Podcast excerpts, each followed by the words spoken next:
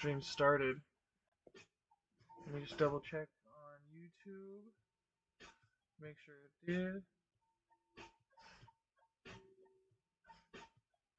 Yeah.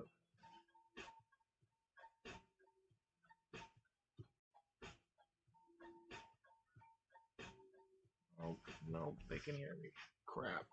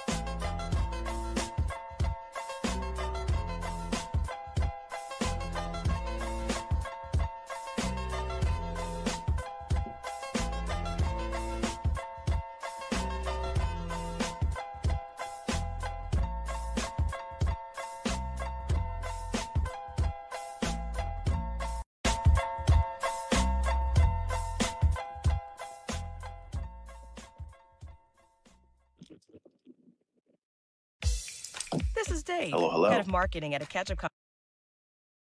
Are we on? Are we here? We are live. What's good, CA community? You know what this is. It's Prime Minds. It is Saturday, April 8th. And this is the first show back after White Paper 2.0. I think I remember doing a White Paper 1.0 deep dive and, and podcast, but this is the uh, second iteration, the second version of the White Paper. And today, you know, we usually are about three deep, but By the Dip is off on a nice little road trip somewhere. So it's just me and the homie Mac. Mac, what's good, man? How you feeling? I'm doing great, man. I mean, I know the ho- we got the homie Dip out in the Grand Canyon right now, so uh, he's uh, definitely nowhere near where he can get reception. So we're here just we're gonna pump it. We're gonna do Prime Minds right. We're just gonna keep on pushing, man. I'm excited. The show must go on. The show must go on, brother. And I am ex- I am extremely excited to come on and talk about the uh, white paper today, man. The the new drop is dope.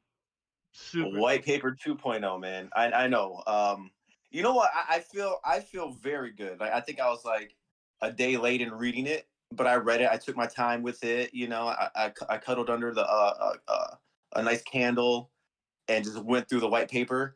The best thing I think about this is that it's more of a um, you know the thesis that Champions has. Um, it's more fleshed out. It's it, it gave us more details. It gave us more a glimpse into the vision of, of where the game is, what they're thinking, where it's going, and how this will actually be implemented, and and it could be played through, and how the game will play. So I was just excited to see more details to everything. But what stood out, Mac? Like, what what do you think? Because because we, you know, people that's been here since day one, we're following it along. What is um what kind of stuck out? Like, what was different from 1.0, white paper 1.0 and 2.0? And did you have any surprises or anything like that? Like, what stuck out to you? Uh, the the major major difference to me that stuck out was tokenomics. Man. Like they they were talking about tokenomics and having coins on white paper 1.0. They specifically said got rid of that on 2.0. So that was extremely surprising to not only myself but I think a lot of people in the community. We'll talk. We'll touch on that more. Some pretty good tokenomics in there. Yeah, I've seen some some new things mentioned in the white paper, and maybe some things that were mentioned before that are not on there. I don't want to get ahead of ourselves, but like um I don't know. Now we'll wait till we get there. We'll wait till we get there. Um so no, so you're you're glad to see some of the tokenomics.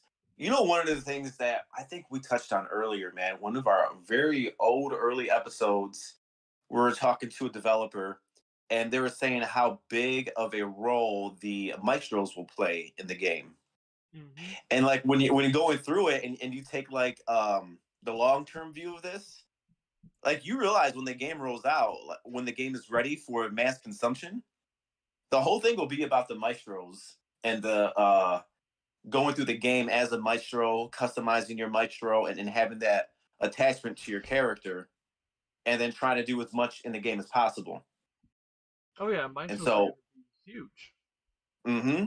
And like to me, it's like the the free to play element, which I, I don't know if I don't know if that's new, but it's like Maestro jumping in there for no money at all, uh, just internet connection and the equipment. You're playing the Maestro, you're playing the game, and so it's free to play with just really in-game purchases and unlocks that that, that will drive the economy. But again, we will get into that. Mm-hmm. Um, I think that was like the the uh, biggest thing that stood out to me. First, man, in honor of Dip, I know Dip's not here, so we're not going to go too deep into the economy. You know, Dip's our, our local uh, economist, tokenomics guy. But let's touch on it a little bit just for uh just for the sake of habit. Here's what I'm noticing, man. Here's what I'm noticing real quick is like, and I think we might have talked about this before, is you don't like I, it doesn't matter if we have an expert on here or not. Like the economy is doing such like the craziest shit. There's no way you can kind of uh determine if it's if we're going to be okay, if it if a bear and a recession and depression is coming, or if we're just going to have sideways action, like for the next few years. But Oh, what's yeah. sticking out, man, about the economy? What do you think?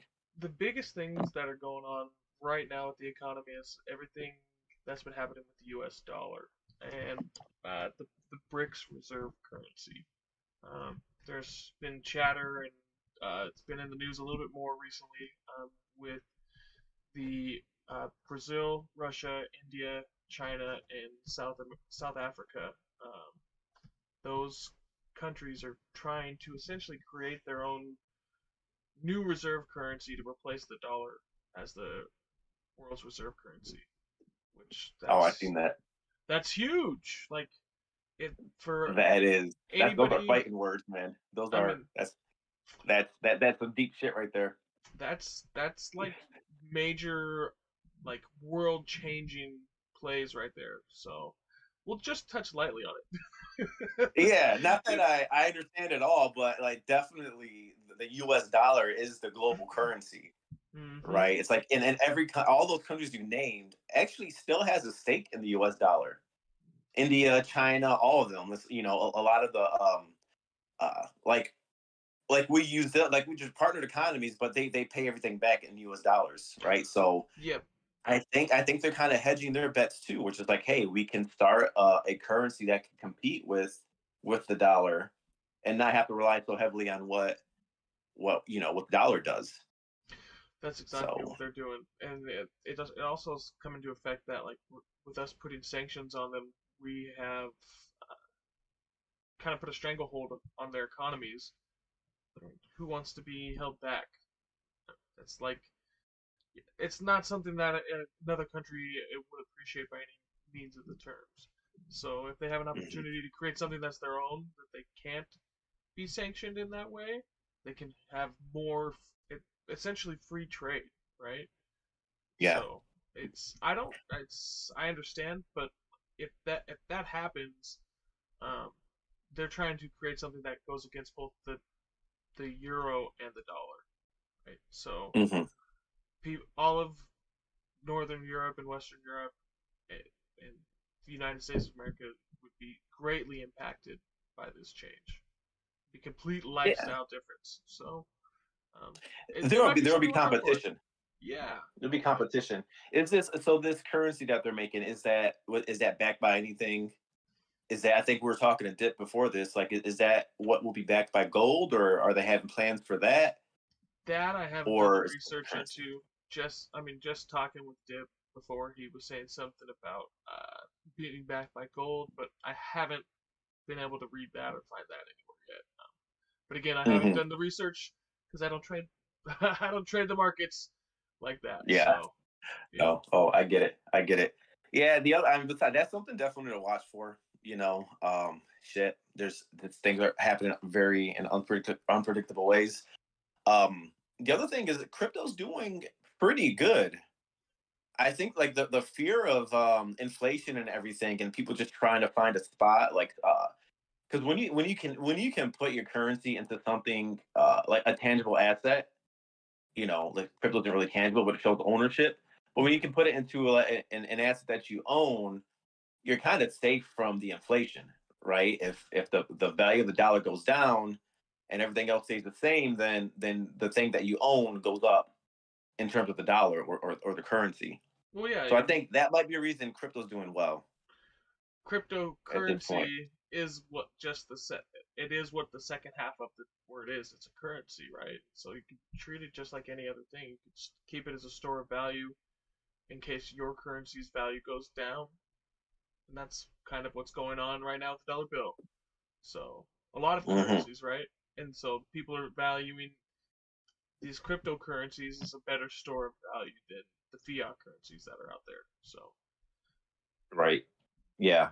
And uh and I know we've talked about this before too, but um when it comes to the housing market, like it looks like that will be the last leg of a suffering economy if the housing market starts to suffer. People's the first step to that is people losing their jobs, which is happening, especially in the tech sectors.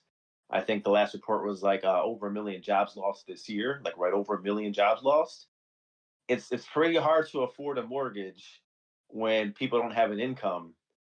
And then the next step to that is oversupplying the housing market. And then while the, the prices are still high because nobody wants to move or do anything in the market, once we get enough of a supply and oversupply, if folks start to lose their homes, then that's when we see another slump in the housing market. So it's again everything. I think it's just more of a wait and see in the economy. And I, me myself personally, I might be looking into a little bit more real estate, but that's just me, not financial advice. No, and then none of this on this podcast is ever financial advice. uh, no, Not ever. um, I would definitely say real estate's not ever a bad play unless you're you buy something that's just got decrepit property va- on it, right? Then you're taking a big Right. risk. But real estate is always a good play, um, even if you have to buy it when, as long as you're not buying at high price, high interest rate, you're good to go. Even if Right. the price is high and interest rates are low, you'll be able to pay it off. If the price is lower but the interest rate is high, interest rates will eventually go back down when they get high, right? We saw it go down Right. to 2.75 or 2.65 at some point for the lowest for some people. Yeah. So, Yeah. I mean, when I worked at the bank, I worked with a lady who had bought her house in uh, the 70s, I believe she said, and her house was $35,000, but she had a 15% interest rate. So, I mean, Yeah. it was rates, high back, but we don't get it. Yeah, It- like we don't understand that. We went through a like abnormally period, uh, low period of interest rates for a while, long time. right? One percent, two percent, zero fucking percent, three percent. Like that's so low. Even at what I think we're like eight percent now or something. I don't even know, but still, anything under double digits is is still either moderate or low compared to just the history of the country. Yeah, I think the Um, best mm. 30-year mortgage that you can get right now is like I think it might almost be seven percent, six and a half or seven percent, depending on how much they went up, uh, Mm-hmm. or if they've Right. calculated. But yeah, it's it's high interest rate, man. It's not. It's it's more than doubled, practically tripled from the low that we were at a year and a half ago, two years ago. So Yeah, yeah, in Um, recent history. it is it is shock considering that it was that recent that we saw this, but. Right, right. And I, and I think you just said it too, though. It's like right now the prices are still high and the interest rate is getting higher. So, not the best time, but I think there will be some movement in the housing property market where the price will go low, but the interest rate will continue to climb. But that might be another sweet spot, right? With like you said, like with the price low, interest rate high, it might be worth buying. Not when both are high. Yeah. Yep. Um, yeah, which Nope. gets me to I I think even even back to the white paper, man, and, and we can we can even dive into it. Yep. Is the thing I was most excited about, but we'll, I think we'll go page by page. But the thing I was most excited about from the beginning of the game, or even just getting in, Yep. was the land and the development part, and we got a, a lot more information on that We did. as to how we can, uh, you know, do some, you know, the economy will work and, and get some earnings here. Yep. But, um, just Shit, you got the second, stream on? Just a 2nd Mhm. I, I, I know Mhm. that I know that we're missing Dip right now, but um, we do have we do have a uh, a, a loyal fan and a, a longtime supporter, a man backstage, Gonzaga. I'm gonna go ahead and bring him up. Oh, let me see. He said he would uh The- be, The homie B. come, be happy to come and join us today and give us a little bit of his insight. Um, we just watched the last. I watched the last episode of uh, Bone Zone, and it was a great Zone. episode. And uh, oh, get him up here. I Yeah, that's it. Let- I keep moving him to Let's ask wrong him about places. that. Oh yeah, no. Let's ask bring him about uh, the Bone Zone episode. What he's talk, what, what that was about and what's going on. He was uh, Gonzaga. Bringing Gonzaga to the stage. Welcome back to Prime Minds, Gonzaga. Thanks for joining us today, man. Yeah, of course, anytime. Prince Gonzaga. Yes, sir. What's up, man? Explain, explain, explain the uh, explain the PFP. What, what do you got there? Yeah, so as you may remember, I've been banned a couple times from Discord. no, not you. Not, Not a the sweet- Not the sweet Gonzaga. Yeah, and so this is actually from Sphinx, and the title is "The Exiled Prince." And so this is my my uh, my Karkadon, and with generated with AI art. Oh, dope. Yeah, you got you got some good art anyway, man. You got you've actually got a lot of great things in, in CA. So I know you were in, in uh uh you had the Karkadon already. Yeah, Right? yeah, yeah. I've got Mhm. a few a few renditions of it. Uh, I know uh one of the other users, um, you know, donated a, a piece to me as well when I I gave them a um, Prime Eternal, and they they rewarded me with like a, a PFP kind of thing. Oh, too. cool. Look at Yeah. that. Nice. Nice, nice. So uh you had episode of Bone Zone what was that one about? Your last one. I didn't see it yet. the white paper preview 2.0. What are your What are your thoughts, man? I asked Mac, like, what, um, like, what, what do you? Did anything surprise you? Like, what are you, what are your thoughts on that? Because 1.0 came out, 2.0, I'm sure it's a lot more, a lot more details. I'm sure you got a lot more thoughts. But did anything surprise you when 2.0 came out? Well, when I before the AMA, you know, I was concerned about the land, you know, that we were all promised as founders. Right. Mhm. But but after the AMA, I, I feel good about that. You know, I, I it's not even a worry anymore, so that's cool. Yeah, there was, Yeah, because it wasn't mentioned. there was a huge difference Yeah. between the white paper and a- before and after the AMA, for sure. Yeah, yeah, definitely. A- And I think that's I mentioned that actually, um, King Dav is that is they, you know, in my opinion, they should have included that as part as part of it. Yeah, some of the perks explaining how that process is, but yeah, I guess we just had to wait a little bit for them to clear it up.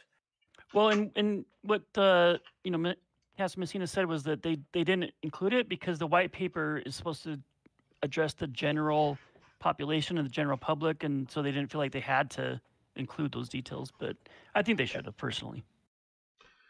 I can see both sides, but as as long as like we know that the land is coming and it's, it's the same, from what I understand too, and I, I kind of had that this question still, but um, that it is the type of land that we can use and develop and and um, you know earn off of or build on pretty much. It's the same type of land, but with just extra maybe extra functionality to it.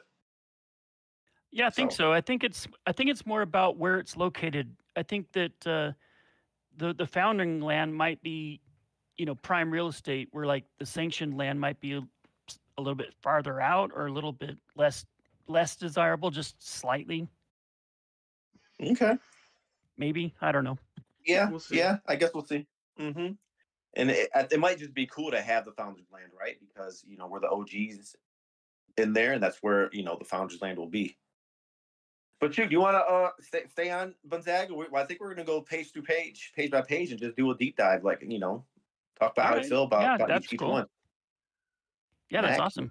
Nick, want to break into it? Yeah, for sure. So I just I just had pulled up really quick the map um, on the stream. If you guys are looking at watching the stream, uh, there's a Maestro's quarters right here to the west of the Coliseum, and I really wonder if that's where they're gonna try and put some Founders Land. So, Ah, we'll see though, boys. why? Because We'll the see. Maestro, because it's the uh, Maestro's corner. What do you think? Uh, Why? Yeah, just because it's the Maestro's quarters, but Mm-hmm. we'll see. We shall see. Yeah. Yeah, yeah.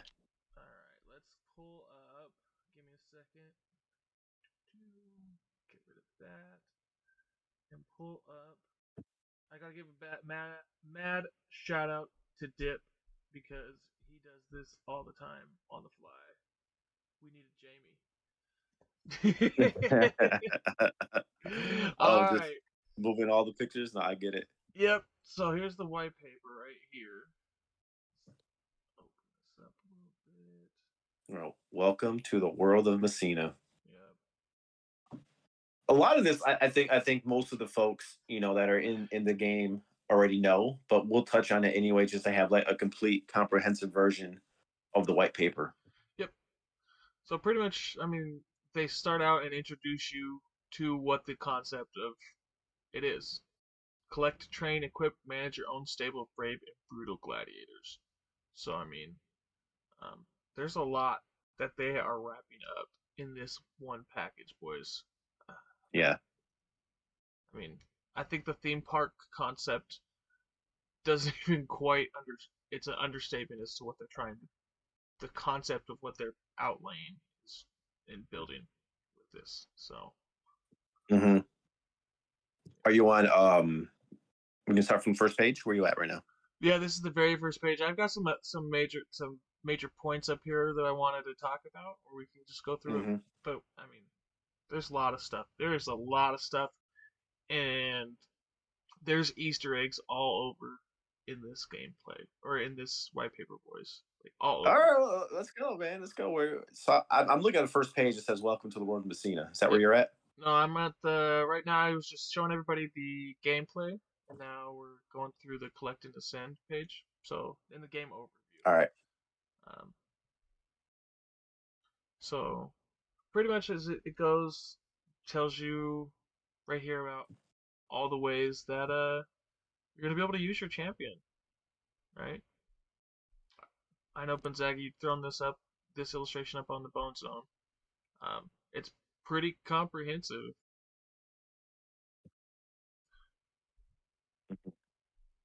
Yeah, I think what's interesting too is that in that gameplay, you, it doesn't necessarily mean that you're you're playing as a champion. You you can also be playing as your maestro and doing other things too besides combat. You know. Yep. Yep. Let's see. That comes. Uh, here's again the map. It shows you're gonna have uh, the maestro stuff comes right down here, where uh, says maestros are similar to a trainer or manager in Pokemon. They maintain their stable of champions, right? You're gonna be able to customize it. That was one thing I didn't have an opportunity to get a video of, and I thought you did a great job in Bone Zone. Was the customization of your character. Um, Yeah, and what's interesting is, um, sorry, go ahead. No, I was just saying they don't really give you a lot of options, but Yeah, ahead. exactly. That's exactly my what I was about to say. Was um, I was just um, I did a, a stream with a, a MMO streamer named Doc Got Game, and um, he, that was one of his questions at the very end. Was you know, do you th- do I think they're going to implement more customization options for your character? Oh, I would hope so. Yeah, yeah, me too. And and that's what I, I told myself. You know, I, when I when I logged on and created my maestro, I was just like, Ugh. but um, but I, you, you got to tell yourself this is this is prototype stuff. You know, this is like, I mean, two years from now when we have like the slider bars where we can make our guy fat or not. You know, it's like that's that's all coming down the road. You know. oh yeah. Yes. This, this is just like, hey guys, we're giving you more than just base options that we had in AI put together for you, so you can, you can have a couple choices, right? But yes, Mhm. and, Yeah. and then on top of that, the thing is like these again are just base choices. They're already like later in this white paper, they talk about pets having costumes. So if they're anything about pets having costumes, you know they're gonna have all different types of costumes based on the um, what did they give seven or eight different um, origin places that these maestros come from that you can choose from. So Mhm. Right. I mean, they they are they are laying out in this white paper. If you read read it carefully, that this is going to be an extremely detailed, diverse game with literally they say millions of different options. Hmm. So Yeah. Yeah, and Yeah, and for a beginning implementation, it's not bad either. You know, they could have just said, you know, this is your maestro, it's one person. But, you know, you can pick Mhm. either male or female, you can pick some hair colors, you can pick some, you know, clothing options. So it's not bad. It's just it's not what we're used to with like today's game, you know. No, I think the big thing here that they talk about though is uh, right here in this paragraph It says Maestro roles a niche occupied by the humans who possess their own unique soul-like energy called anima. When a champion and a human Maestro bond, they share this anima energy, and together the right combination of talent and willpower become can become unstoppable. So Wow. yeah, that's pretty much saying like, hey, if you have if you play with one champion over and over and over again, you'll be like Ash. and- Like they literally say Pokemon right here, so think Ash and Pikachu right there is what they're trying to say that the people can do. Yeah, that's Yeah. interesting. So I wonder what kind of kind of development that will look like, like as far as like progression or leveling or whatever. Mm-hmm. Like a friend mode, uh, like you take Pokemons for walks and your Pokemon Go and you get candies. Who knows? Yeah. So you would have to play the maestro. So even even people that hold multiple um prime, even multiple prime eternals, they will still have to pay play their maestro if they have that advantage, right? To to create that bond where they'll both be better, willpower become unstoppable. Right? So it's like like the like I, like I said up top is the maestro character I think is seems like like the game they're going to roll out it'll be the maestro will be the star of, of the game and the, and then the pe will just be like the coolest thing in the game Mm, I think your maestro. Well, they even say um, that you can use the maestro or your um, character, Right. right? So they say like you don't have to walk around. You can choose to move it. Yeah, Right. yeah. And they they talk about it further down in in the uh the white paper as we get in. They'll talk about it a little bit more. Mm-hmm. So Yeah, Just- I get it, but they still want you to play with the maestro too. hundred percent. Like Hundred Yeah. percent. But the big thing they want you to do is fight. So like. Well, I think back. so. Just from my from what I'm thinking is the Maestro is the the entry point for people that don't own a Prime, and so that's Mhm. gotta be that's gotta be really cool and really appealing. You know that you can customize it, you can do all kinds of things with your Maestro, because that's what most like. If we think about the millions, if if there's a million players, there's only like you know 1,700 Eternals, so they're they're trying to create this maestro scenario so that way they can appeal to the mass public you know Yep. Oh yeah, they specifically even say that in the end of this chap this paragraph it says uh champions or players who don't own a champion can use their maestro to explore the world. And they have met the renting or the battle pass will allow them to earn the resources which they can eventually use to own a champion. So they will make it a free to play and the cha- the maestros will be at that point your only access to the game at all. So mm-hmm. you're one of I Yeah, think I know. Great call, B. Yep, yep. And I know we'll get there, man. But I'm gonna, I'm gonna put this question out now. If you can play with the Maestro free to play, and you can earn, like for instance, Messina, or earn your way into getting a champion, where where does that come from? If you're doing free to play, we can answer that now or later. What do you Listen, mean, where will does they be coming from? Where would where where would the where would the champion come from that you can earn? Is that going to be an NFT, and is there a limited amount of those for free to play players? Like like if you're playing free to play, and you're not putting any money into the game, Mhm. but you're earning a champion. Where does that like where does that champion come from, and is there a limited amount? yeah i was wondering that too that was one of the questions they asked today was um you know basically can you earn a champion without paying for it The only way I Seems like you can. It says Yeah. you can in here. well, the only way I would see you being able to do something like that is um, getting enough assets that you would have enough to be willing, or have enough assets that aren't a champion to trade for someone that's wor- uh, a champion, right? Or to sell the assets for the in mar- in marketplace coin that's you could buy a champion with. Oh, then buy one that's you're- for sale. like with Yeah. gold or whatever Yeah, well, and it did. When we get to the marketplace, it'll talk about it a little bit more, right? But essentially, you would be farming resources to sell for an asset that you could then use that asset to buy a champion. but does that champion come from us or does that or will ca generate some with their battle pass I don't. I, the battle pass is only going to be primes, is what it sounds like. So, um, To start with. oh Yeah, like says access that to too. primes it. I don't think it's. Yeah. I don't think it says to start with at all anywhere. We could, like I said, We'll get there. We'll we get could there. jump. We could jump all Let's- around in this thing, boys. We could. I don't know. You want to go? Let's go page by page again, man. I think. I think all we'll right, all right. Let's take a Where step we back. We're over here at, at battle. Uh. Okay. if we want to step back, this one was something Oh, yeah, I definitely wanted to show, um, because it's t- this is the main point, right? Combat experience just won't be limited to the arena.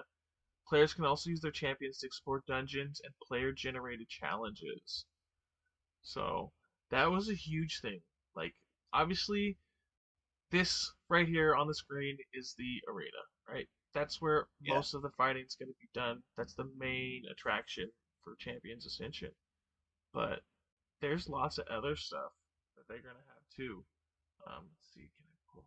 Where is it at? which which I think is a little bit ironic because I think that honestly, I think that combat only appeals to a limited number of people, and I think everything else that's ar- surrounds that, you know, like mining and gathering, crafting, the the quests and stuff, I think is more appealing to me than than combat. You know, I think that Yeah. out of like hundred people, you know, maybe maybe five or ten want to do combat.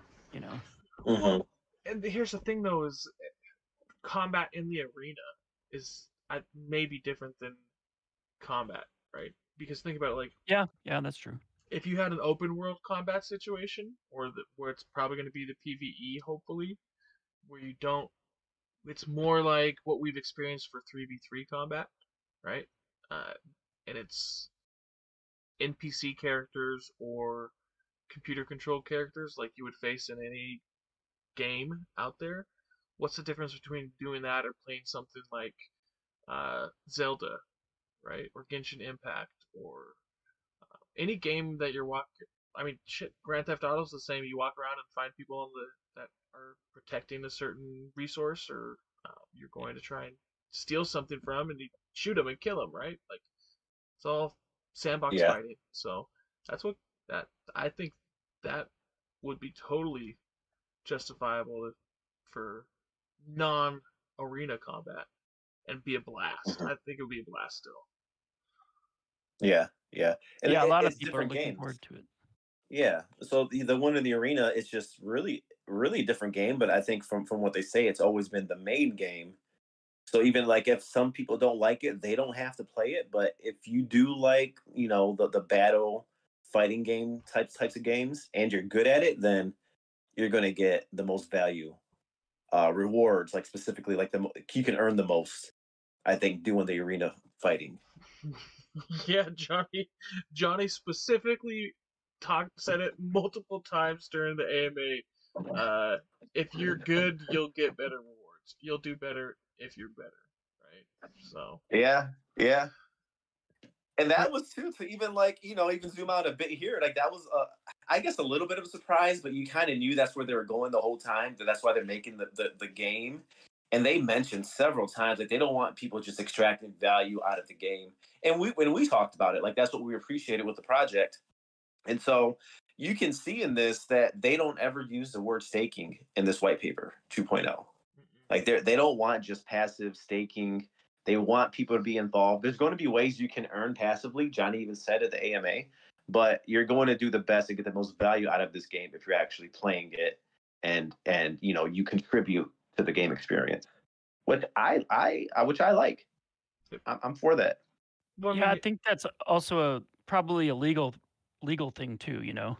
100% Yeah, yeah. You can't just you can't just do staking, right? It, it changes no it changes then the term it of goes everything, from passive active to passive uh right? revenue generation, which is not. I mean, fine line, very fine line, and lots of different Yeah, taxes, yeah. lots of complications and regulations. So let's all Yeah. stay away from Oh, that. so let's not- So let's not stake. Yeah, Let's not stake. Let's play the game and have in-game assets. I mean, there's gonna be a ton of different ways to play the game too, man. Like I know Gonzaga's talking about he doesn't like to necessarily battle like what it's been um, in there, but they're gonna have. It even says up here, right here, team-based PvP, free for all, which this is a wonderful picture of a free for all match. That's And, so uh, cool. Gonzaga's already ca- called out in the white paper. Gonzaga's in the white paper. Um, I mean, pl- there's going to be PVE. I, I, I really hope they have the open world combat too. You know what I mean? AI controlled auto battles. Like, if you don't like to go in and play what is currently available, that doesn't necessarily mean there's not going to be something for you in this game. So Yeah. let's get let's uh flip the page though. Go on to gear. Forging gear is the next mo- thing that they want us to kind of touch on. So Oh yeah. It has to do with some of the earnings here. Yes, the gear is pretty much going to be the big portion of where you get your earnings from, from what it sounds like, um, unless you are specifically a Prime owner uh, or a content creator, or however they want to gate that. Um, but they're pretty much Mhm. uh, they they said that you know there's going to be three options for forging gear. You have the bonesmith, which is right here on the right. You've Mhm. got the Osteomancer, which is our lovely character here on the left, and then you have player-owned forges. Um, the player-owned forges are only going to be purchasable with Messina, um, they're gonna have to be on land, which will hopefully only be purchasable with Messina. We'll see how they end up rolling that out compared, based on what they've said. Um, but essentially, um, those are your only three options, and your the Bonesmith is going to be Bonesmith and Osteomancer will be from CA, and the forges will all be character or player owned. Player owned, unsanctioned land, Mm-hmm. purchased through Messina, and actually upkept through Messina. I know I'm getting a little ahead, but still, right? It's like uh, a, a lot of that. Like when when I was looking at this, is this is also ways to flush, right? Is that what they call it? Like, or you know, flush some of the resources or, or some of the in-game value, sink Talk- it. Yeah. Yeah, yeah. Even when we talked to uh our, our old school homie, the first uh tokenomics guy, Mr. I'm Zero. forgetting his name too. Zero cool. Yeah. He went he went through he told us you know, he told taught us about the whole process. So we want to sink as much things as possible for the economy. So this is also part of that. Oh yeah, and Yeah. and it's too a- like I want to get a Gonzaga's opinion actually on this before I say how I feel. Uh, I think I know what you're gonna say. uh, I don't know. Let's hear what you got. I Uh, want, n- let's- I- uh, yeah. Okay. So I've got the before the AMA opinion and after the AMA opinion. okay. Right. Give us your process. What- So what were you before thinking? the AMA, I was pretty disappointed with this idea that uh, CA was going to have these these NPCs people could go to and not go to us, you know, with our and use our forges to craft their gear. Mhm. And so I see that. so after the AMA, I'm okay with it because what it sounds like is it reminds me if you go to like any NPC in lots of the MMOs like World of Warcraft or like Dark Age of Camelot or you know a lot of them, you can get these base items that are basically garbage that nobody really uses. You know, like when you're first starting the game, or if you're if you just need a weapon when you just leveled up, you just get the very basic type of item. And that's what I see the the bonesmith is providing and then if they want to customize that weapon like let's say i i go to the bonesmith i buy some sword but i don't like that it has intelligence on it i want to add strength instead you know they have to go to us in order to like customize their weapon and add the stats that they want to it and so for me i'm okay with that because that to me shows like a player can min max you know that a player can they they're going to have to go through us in order to really get the most out of the game versus just buying the basic item. Mm. And it's kind of a funnel so that they go in and, and they get their base item and that gives them more of a reason to come to us so that they can uh you know get get a better use out of it or upgrade it. Yeah, so so I'm okay with that. The- The only thing that I didn't like about the Osteomancer was that it said that basically they would be able to get some of the most rarest, unique, most you know powerful items in the game from the Osteomancer by kind of doing like a gambling type thing. And so I didn't really like that because there's nothing there's no nothing that we have like that that we can provide the user to do the same, you know. Mm, right. You get back random things. W- Yeah, it could was be like better, could be worse. Yeah, so like you could give him like 10 basic items and then either get, you know, it's a, it's like a gamble. You could either get a crappy item back or you could get something that is way better than anyone could ever craft, y- you know. hmm Mm-hmm. Yeah, that's true. It would be it would be uh, interesting if they gave us that ability too, right? And it's almost like you're you're the house, like you're the casino. No, you know, it's like hopefully Yeah. you come out on top. I mean, unless okay, unless you can do the same thing, you know, let's say I go get this badass one of a kind item from the osteomancer and now I want to go forge it and and make it even better with the stats that I want. I mean, that I'm okay with that, you know. hmm I'm not sure if they're gonna let us do that, but that's. I mean, so here's the thing: is when I read first read the white paper, uh, when I first read it, I was not too happy with it at all, and then I re kind of reread the um, the Forges page, right? And even before the AMA, I kind of understood what was what they had going on. Um, and and afterwards, I, I think I my understanding might be a little bit different than yours, Gonzaga. So I'd be interested to see who's right. But what I think is, um, the Bonesmith, yes, that's going to be the the place where like free to play players will go to get their cheap cheap weapons, right? Your base stat stuff. Um, and then that's gonna be all they can do with it is buy base stat stuff from the Bonesmith. If they take that base stat stuff to us, all I thought that we were gonna be able to do was change the cosmetic on the on something that came from the Bonesmith. Um, after listening to Johnny's AMA, it definitely sounds like what we will be able to do is craft those same weapons the Bonesmith has can craft, but ours will come with um, imbued abilities because it comes from the forge and with whatever we decide to specialize in, right? Um, Mm. I don't I don't know if we'll be able to add those abilities after a weapon has already been created. Um, for sure, we can add cosmetics. It sounds like after it's been created. I just don't know if those cosmetic like if they're gonna be traits that are changing, you know, our fighting abilities in any way, shape, or form, right? Right. Which So- it honestly, it, it, the the game gets as big as um, you know, we all visualize. It, it wouldn't for it to be valuable. It just kind of has to be something that people want. It's it, it could change the fighting, ability or not, but even just the look of it, right? Just like anything you want to wear in real life, like different brands. Everybody wants to do Mhm. Jordans and all that. So if it looks cool and enough people want it and it's rare, it's going to be valuable still. Either way. Yep. But I mean, that just takes us right into the next page of land ownership. You can't do any of this unless you have land to build a forge on, right?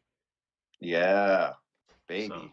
So, so I just want to make sure, like what I brought up earlier, is the founder's land, the perk that we get for minting when we minted, um, we can do all this on. So the founder's land should be act just like sanctioned land, but also have maybe some extra utility to it. So that's Oh yeah. which is good. This is what I'm Yep. thinking. Yep, that's one thing that, again, um, Gonzaga brought it up. You brought it up, and we'll just reiterate. Like they specifically said they did not want to put anything in here about Founders Land because this is supposed to be something for everybody to read Yeah. throughout the rest of while Champions Ascension is live, right? Imagine in five years someone coming back and reading this and being like, "Oh, there was Founders Land in here that I missed out on. What the fuck?" What is that, right? And it doesn't have anything to do with anyone else. No, yeah, I get it. I get it. Yeah, so I Uh-huh. understand why they did that. But Uh huh. mean, They're Right. pretty much saying like the one of the big things about just this overview page that I wanted to touch on is um the building blueprints and I mean that's that's about it. Like there's so many different buildings like you, you, this land, how many can we build on? How many buildings can we build on? Can we combine different Mhm. lands? You know what I mean? Like there's so much they don't touch on in this white paper. It, there's so many questions that it brings up um, beyond just what they answer Yeah. in here, man. how to and it seems like when we go go more into it, it seems like the building blueprints will they'll come out and they'll be for sale initially. Like I don't know if there's ways you can. I, I guess there's ways you can earn them in the game too, but you can blo- buy the type of blueprint that you want. You can hold it in an NFT, or you can use it and have the actual building, Yep. right? Yep. And then when you have the building too, is like we mentioned, that you need the the Messina for the upkeep of the building. So Yep. All right. cool stuff, man. Yeah, lots of really Yeah. good stuff. Which I, I mean, I know it's it's like a necessary evil to have that kind of sink, you know, economy Yeah. sink. But Yeah. I, I I don't like them like, as a gamer. You know, yeah. I Right. hate I hate durability. I hate rent. I hate yeah, any kind of micromanagement is just annoying to me. Yeah. I get that's what that, that'll be part of uh making sure that people are staying active in the game right that that's like you're on there you're gonna have to earn the messina somehow you're gonna have to put the messina back into your uh you know your land and your buildings saying. to keep it functionable so that's part of just constantly coming on and interacting with the game. And it's going to be a, a Um, fine balance that they're going to have to build between you know maintaining activity and allowing people to game at their own leisure. So right it can't be Right. too too heavy of a penalty for not getting on and main, and being active. But at the same time, you don't want people just Unless, unless they want me to Yeah. retire from my career and just can pay the bills, then you know I just fucking I'll play on there forty hours a week. I'll come put in I'll come put in 80 hours a week, man. Fuck it. Y'all gonna pay my bills? Let's see. Yeah. Let's see how that works out. Let's But go. even we'll we'll get into there, man. But it says even you can lease these out to other players, right? You don't have to own them and and and do all the upkeep. Maybe if you lease it, you share in the profits, and somebody else is doing all the upkeep for you too. Yep. But again, you're probably sharing in some of the uh, thing, some of what you can be earning if you're playing yourself. Yep, Definitely. But we'll get there. That's also there. That's also in here. Yeah. All right. So then we'll we'll go into it talks about your champions. Um. one one thing I want to say about the land stuff is just that I think that some of it is just that they didn't they probably don't know yet, you know. So Yes. like I, I have those questions too, you know, like I I've got the five the five founders lands and hopefully, you know, 13 regular sanctioned land if I participate in the tournament. And that, you know, my questions are like, can I combine them? Can, do I have to use them all? Do I, you know, it's like, how many buildings can I put on them? It's like, there's lots of Yeah. details that they probably just don't know yet. Yeah. know? I agree. Right. I agree. Right, right, right. And then yeah, they even go into um like the, the resource nodes, the different types of resource nodes and is it going to be random? Are you going to like are you gonna be able to take get a whole view of the map and, and find a, a place that has a lot of resources you want? Or, you know, you have to get lucky and kind of get a random one where you got a lot of great resources on your land. You know, uh, Yeah. how big Well- each land will be. Like it's a lot of cool things to think about. Yeah, and that's the I think that's kind of like the, way things are with the nft space is like they're just random and you know every, everyone can get anything and i think to me you know i i like the idea that i can pick you know that i can pick where i want my land and it's not just going to be you know what like some crap hole that i want to just Yeah. sell to someone else but it's Yeah. like so i don't know you know Right. Right. We'll see, man. I'm- see. still interested, so interested in that land rollout. So in- interested in a lot of things. Like there's, uh, when we'll get there again, but it looks like there's a lot of some real time strategy element to the game too when we get there Yep. with the that uh, neutral land part. But All right. but yeah, we'll get there. Go ahead. Going moving on moving on to the next page. Uh, they again reiterate right here i'm talking about the champions. Players can also choose to use any champion they own as their avatar in the game rather than the maestro.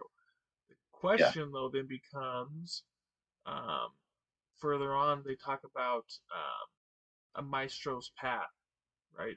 And the way that you can get these extra extra additions. And so um, Yeah. makes you wonder if you're not playing as your maestro, do you still get those kinds of uh, that activity towards the progression there? So Right. I think they're going to encourage you playing as your maestro. I think. But you know, you well. see this in the lore, right? You see the champions are flying around while there's like regular humans walking around, just being awed and and, and terrified of, uh, you know, the prime eternals that are in the lore. Uh, the little bit I did read, but uh, Yep. you know, they they interact with each other. They see Yep. each other. They're you know, prime eternals are just they run shit in They do. Messina. They even reiterate that right here. Champions tiers. I mean, they just kind of go into the champion structure, tell about the houses, the essence, the parts, and then the tiers. But uh, they definitely Prime Eternals are pretty fucking stacked when you come into this page, right? Yeah. Have One thing that Johnny said, man, is like it, it's it's hard to tell that they're all gods when it's like you're you're surrounded by them. But once all the new um, champions roll out, then you're gonna see how much of a big difference the, the primes are, like how much better they are than all the all the rest. Yep. yeah, when you see like a hundred maestros and then there's just like two two eternals standing there they're definitely going to stand out uh, yes, Right, yes, right. It's not even compared to the Maestros, but compared to the other champions. I know the Elemental Eternals are all very uh, attractive individuals. They're- They're aesthetically pleasing to the eye for the most part. But um, Yeah, if you if you look on this page, this challenger looks pretty ugly, man. he doesn't right. he doesn't look like someone that you you want to be strutting down the street with. So Right. Yeah, just a regular. Yeah, level Regular- one, nothing to Yep. him. Looks like a regular guy, like with a little bit of equipment and some wings. Yep, he's got. He can put weapons on. He can't even put armor on. Just some beat up old wings, and you know, they cannot breed uh, they give you the least amount of everything, right? So, and this will be a lot of what is going to be on that marketplace. Is a lot of these guys. So, then you go Yeah, I'm up- wondering what's the these will be NFTs, right? All of them, I'm sure. Um, quick question: the the Maestro is that an NFT or what is that, or is it just a way to play in the game and unlock NFTs? It's just a character. Yeah, The I think, character, I think that'll be their one in-game avatar that is not an NFT. Right? But you could probably just sign in and, and continue with your own customized Maestro without being able to sell them or anything like that. Yeah, Correct. yeah. Um, you can do that right now. You can log in and um, create your guy and then play as him. But it's not an Right, NFT. It's same just thing. like an in-game thing. All right, but but all of these from Challenger up, all, all the levels, what these will be NFTs. Correct. Maybe. Uh, I'm, I'm we think? wondering. I'm wondering if the challenger isn't, but then maybe, maybe as you tier up, maybe they become one. I don't know. That's man. That's the one question that I would have liked to to have asked. Um, one of the questions I would have liked I to have know. asked is like, so obviously the elementals Ooh. and the primes are NFTs, right? And And it talking- has the amount: ten thousand available, seventy six twenty two available. I think. I think I might know actually. So they have that that idea of a. What is it? Uh, like a sanctioned body or something. A consecrated body. Is that what consecrated body yeah so maybe that's what it is is is it- so so when you defeat an opponent and to rank up you have to bring in you have to go and consecrate their body Yeah. and then you bring that consecrated body and then that lets you rank up to the next tier i wonder if somewhere in that process they can convert it from something like a non nft to an actual nft or something Well, and that's the, what I kind of what I was wondering is um, because they've talked about possibly going the route of not having a bunch of this stuff on chain, even though they're going to supposedly a gasless um, POS on Polygon. I mean, is everything going to actually be an NFT, or are they going to allow you to pay the gold to mint something and act- and make it an NFT, right? Because that would allow that's what i was thinking to actually come in Mm. and do free to play where you can get all of these resources and use all of these resources and it'll all be off chain but as soon as you want to actually you know um take sell it or something sell it yeah yeah like you could you could use it or trade it all you wanted but as soon as you actually wanted to sell it they would take a portion of whatever that is as a minting fee right It's it got to be like that. Because I was thinking about that today too. You know, where it's like, so I'm a free to play player. I don't, I don't own any Prime Eternals or Eternals, and I just picked up the game today. Mhm. Like, there, there's got to be a way for me to, to uh, progress and to, you know, even if I spend gold and buy a, a piece of armor, I don't, I don't have a wallet. So how do I own, like, how do I own that armor? You know what I mean? Yeah. A lot of stuff's gonna have to be off chain, is what I think it is. It's uh, so yeah so something maybe it represents something that's on chain but it doesn't go into your wallet until you do something with it You use gold to mint it, Yeah. or use uh what I seen. Uh, what was also new to me, and we'll get there, is the essence crystals and mint something. But go ahead, Mac. Where are we at? I'm I've been jumping all around too. Y'all, All good. y'all are driving me crazy. So that that takes care of the game overview section. So now then they start getting into play to own. Because play cool to, concept, man. yeah, play to earn is dead, right? The, I think Axie Infinity play to earn it sounds like a scam to me to be honest Yeah, it does. It sounds like a pyramid scam. So, and I mean, game most gamers when they think about gaming, they're like, I don't want to do that as a job. Why would I? You know, earning something's cool, but like, I don't want to have to earn money to play the game. So, I think getting rid of that is a, is a good negative connotation that's going to be gone. So, um, Yeah, play to own. yeah. So all, all the value, right, is in NFTs, which is what you know. The whole block. This game being on uh, this game being on the blockchain allows, and, and Johnny talked about it, right? And is why we liked it. Is it allows to show ownership while you play the game. So all the value we can get will be in the form of NFTs that you can then trade for any type of currency in the game and then bring it out of the game for for a currency. So you- you're playing to own NFTs. Yep. So it, it, it pretty much gives players a way to mint and own NFTs through their gameplay. Uh, play play to earn focuses on generating and distributing ERC 20 tokens. Play to own focuses on generation of assets with in-game utility. So that's that's the big Yeah. thing is like that's I mean assets with in-game utility that's what everyone plays games for now to get in game, right? Like Right. that's like that's what the whole point of playing games is to get cooler shit in the game so you can play the game at a higher level and have fun doing more stuff and then go OP on all the on the lower level shit, right? Right. That's Yeah. essentially what they're saying that like they're like they finally came through and were like, "Hey, we're just going to we're not even going to say anything about, you know, if, if they didn't even say NFTs in there, it would be smarter, right? Because people have a negative connotation for NFTs. They're pretty much Yeah. saying everything Yeah. that you earn in the game is yours. Right. That's yeah, that's kind of my mentality too. And when I'm trying to explain it to people, you know, is that, it, you know, I tell them that it originally it was an NFT project that they realized, you know, gamers hate NFTs, and so now it's just a regular game, but you have that option to cash out, you know, if you want to. Yeah. Yeah. Or if they know And they so- don't want them. Right. The- And even having it with this model, like, and I like how they use that, you know, that contrast to play to earn games is ERC 20 tokens, right? So just, just having those tokens gives you, like, it makes you want to cash out on them. But when you have NFTs that are in game, um, that have specific utilities, you want to leave it in the game. You don't have that uh, that that need or that want to cash out because you have tokens, but you want to use it and keep it in the game. Right. Yep. And you also don't want to have to pay to use it in the game only, right? That's why it's really. The big one of the bigger questions I have left is like, um, are they going to be making all of this stuff on chain, or are they doing the on chain only when you want to, you know, monetize it?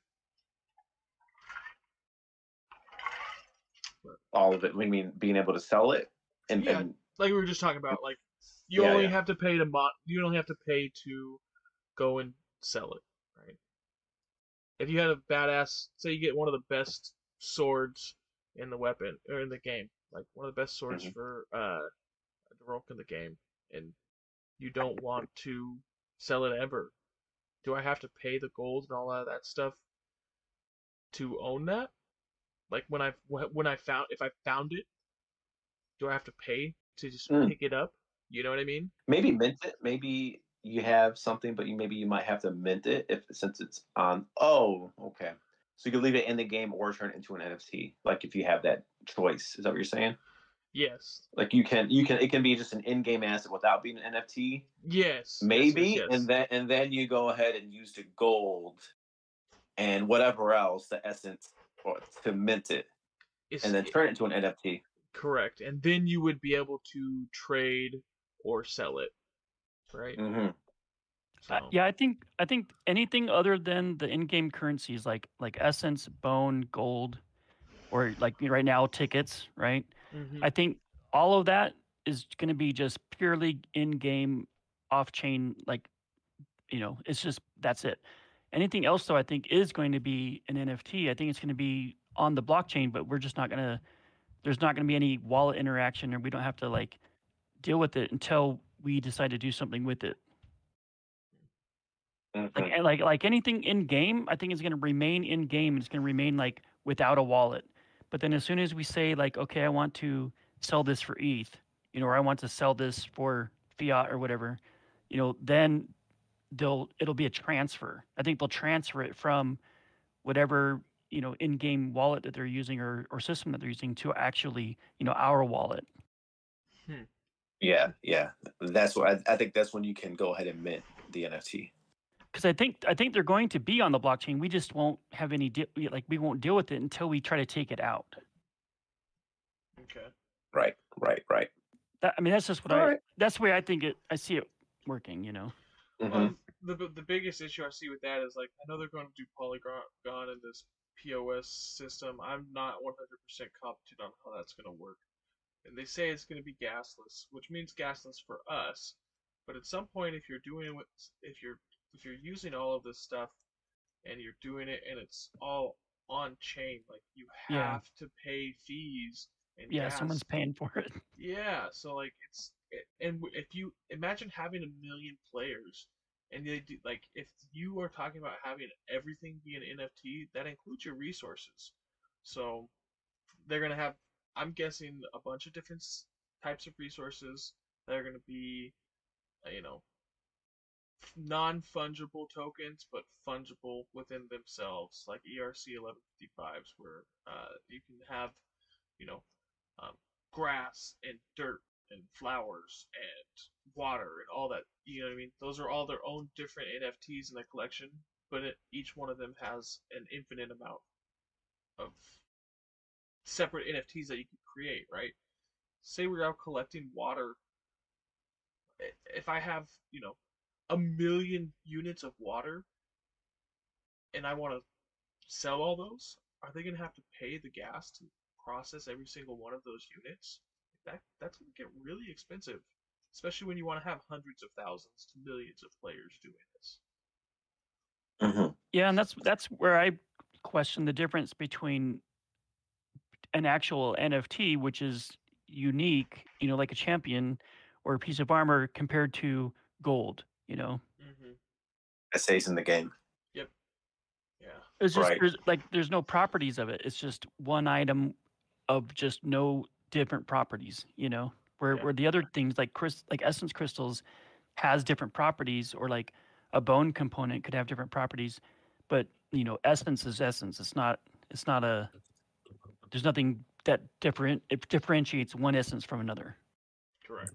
That's a, that would make it a, a fungible token, even though essence would be in itself a non-fungible item within a larger collection, right? So that's kind of like the ERC 1155 concept, exactly. So it's Mhm. possible, but it, right here on the screen it says players engage with the core loop. They earn off-chain in-game currencies. Currencies can't be traded or sold to other players or removed from the game, but they can be used to mint new NFTs or upgrade existing NFTs, which can be used to play the game, create more NFTs, or trade it in the game. So uh, I'm guessing all everything's going to be an NFT based on that, because they're saying right here you can use these NFTs to craft other NFTs, which would mean resources are in it. Is what they're talking about right there. So yeah, But being on Polygon isn't isn't Polygon isn't the idea of that is there's no gas. no, like there's gas to really get to cheap. Polygon. yeah. Really? Polygon still has Okay. gas. Like I have a another game that I play, um, that's on Polygon right now. I have a couple of other games I play that's on Poly- that are on Polygon right now, right? And it's still it still takes gas, man. Um, gas is fairly cheap, could be as low as a couple pennies, but if you're paying a couple pennies a million times a day, that's a lot of money in gas. Yeah, as, as a whole. So Right. Okay. Okay. Well. They go into the pretty much saying though, like what we were talking about with getting the tickets and when we did the meme boxes was exactly what they plan on doing. Where The farm- concept. Yeah. yep, we were farming tickets, which will be like the resources. We were trading those tickets in and then paying the gas to mint the boxes, which held the other NFTs, and then those it'd be like same concept with resources and building weapons or blueprints or anything else. So. Right. Right. But moving yeah. on to Polygon, that minting process will be a lot cheaper moving forward. So Yeah, I don't. I mean, if it if it costs us anything, it'll be literally cents. You know, Mhm. and, and I don't know how they're gonna do this gasless. What they're saying, but most likely, what's probably gonna end up happening is gold will be the gas that we are paying because gold, they've already said, will be something that you purchase with fiat. So yeah. You you can purchase it. True, you can purchase it, but that would be my guess. Is like the reason that they're adding gold to all of these as we go through all of these transactional mintings and um, all of these other activities that you have to do is that's probably them getting us to pay for our own gas. That's what I was gonna I was gonna mention is it might also have to be a, a matter of of uh, profit versus expenses. hmm Like if they're making a million dollars a month in profit, you know they can afford you know hundred thousand dollars a month in gas. You know, They can Yeah. afford it, yeah, They're paying it. but do they want to? no, no. If they can figure out a way to pass that cost cost along, a business will always figure out a way to pass the cost along to a consumer. So, Well, like with the gold. So if you know if people are buying gold or they're they're doing activities where they have to spend money in order to earn gold, then that's the gas fees right there. Yep. Yep. Well, I mean, it, it, as we get into it, it, it uh, right here, next page. Well, just, there's a small fee associated with minting, priced as in-game gold. It's a traditional in-game currency players can earn in tournaments, and for a limited number of progression rewards, or purchase it using a credit card or cryptocurrency. Each action that Like mints a the new- battle pass. Yep. Each action that mints a new NFT will cost the player a small amount of gold, primarily breeding and crafting. But any action that create mints a new NFT will cost a small amount of gold. They can also use that is That the- purchase, mhm. that covers their gas. Yep. Well, That's I want to I want a gold node. right? right?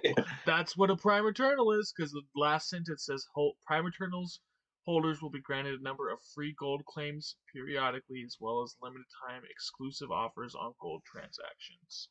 So they're pretty much saying if you own a Prime, they'll pay for some of your gas fees and give you discounted gas. So, I mean, that's not a bad deal. And the in during the Is it a way? Is that a way to bring gold into the system, or you we're, we can buy gold straight from the developers, straight from the game? only coming directly from Champions Ascension. Guaranteed. Okay, but they're giving us some. Yeah. Yeah. Um, but like I said, this is them getting us. But we we can't trade gas. it with other players though. So it's like it's it's kind of their own internal loop, you know. I mean, you can't. They're gonna make it so that you can't specifically trade with other players, but down in the marketplace it says you can list things for gold. So Yeah, which I, you know, originally I thought that we could sell Messina to other players. I thought so too, man. That would have. I mean, yeah, that's kind of how it was made out to be. Uh, Like you, you own multiple primes to generate more Messina. You can sell that Messina to other players, or you can buy land with it. You know. Yes, yes. That was uh. But there's Seems ways to get value, but you can sell the gold though, can't you? Like Well- there's there's ways to bring the value out. That's the other thing too. Is like if they make it seem like you can list items in the marketplace for Messina as well, right? So Yeah. they're pretty much saying they're not going to make uh an actual an actual DEX themselves of coins, but I bet you you will be able to trade Messina for gold in the marketplace.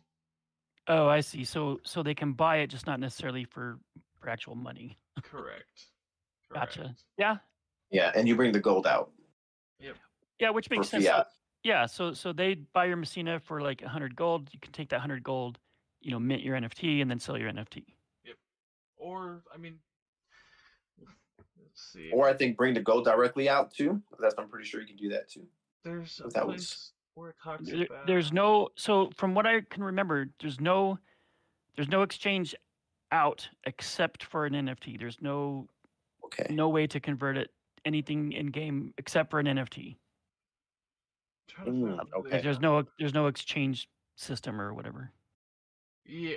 Well, no. You pretty much you get the NFTs and then you have to sell the NFTs in their marketplace. I'm trying to find the screen on about their marketplace, but yeah. It, it, Maybe we'll get their there. Mar- their marketplace seemed like the only place where they were going It's to towards have the end, I think. something that you could exchange for um something I think it's towards right, the end. right there at the very end. Buy and sell and trade assets and use fiat and crypto checkout in the marketplace. Doesn't really give you a whole bunch of information on it, but it essentially seems like they're gonna. They said somewhere else in this white paper that they are creating their own in-marketplace currency, and that will be the on-ramp and off-ramp to uh, hmm to be Yeah, able to right get your fiat in and off. In At and the out. very end, right there. The Forte's compliance framework. This one. Not talking about this one, right? Yeah, you, no, Yeah. it's the one at the the that last sentence at the bottom there. Yes. Right there. Good looking B. New currency that can be exchanged Exchange. for fiat to use in the marketplace. So whatever it is, uh, we're going to be using, I guess, Forte now to be our on and off ramp. So get ready for more it- KYC. right. Well, I've already done it. Is this Right. uh is that gold the currency they're talking about, or another different currency they will introduce? Different currency, man. Different Okay. currency. So Yeah, that's what I had thought too. Is that so? That was my speculation. Was that that this new marketplace currency would be what we can exchange things for.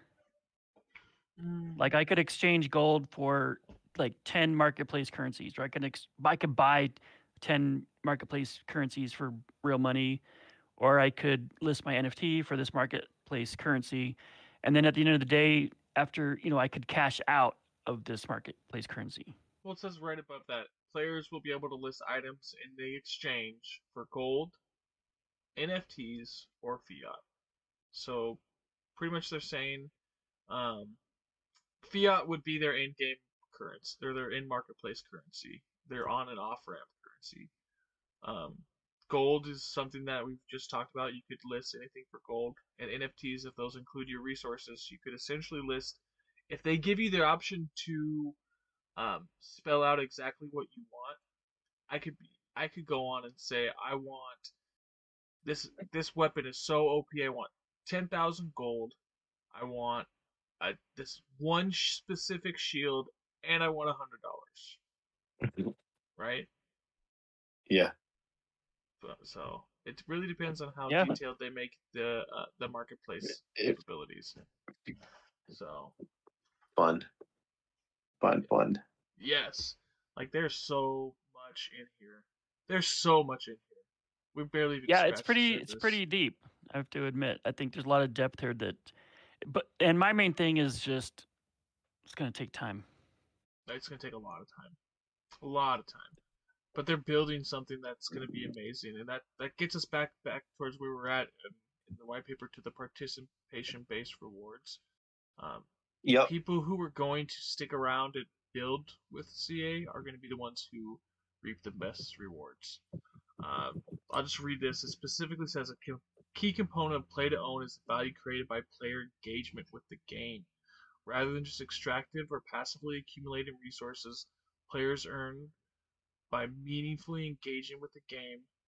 Competitors provide players with opponents. Crafters provide Mhm. players with rare, valuable items. Creators provide players with content like raids, tournaments, or levels.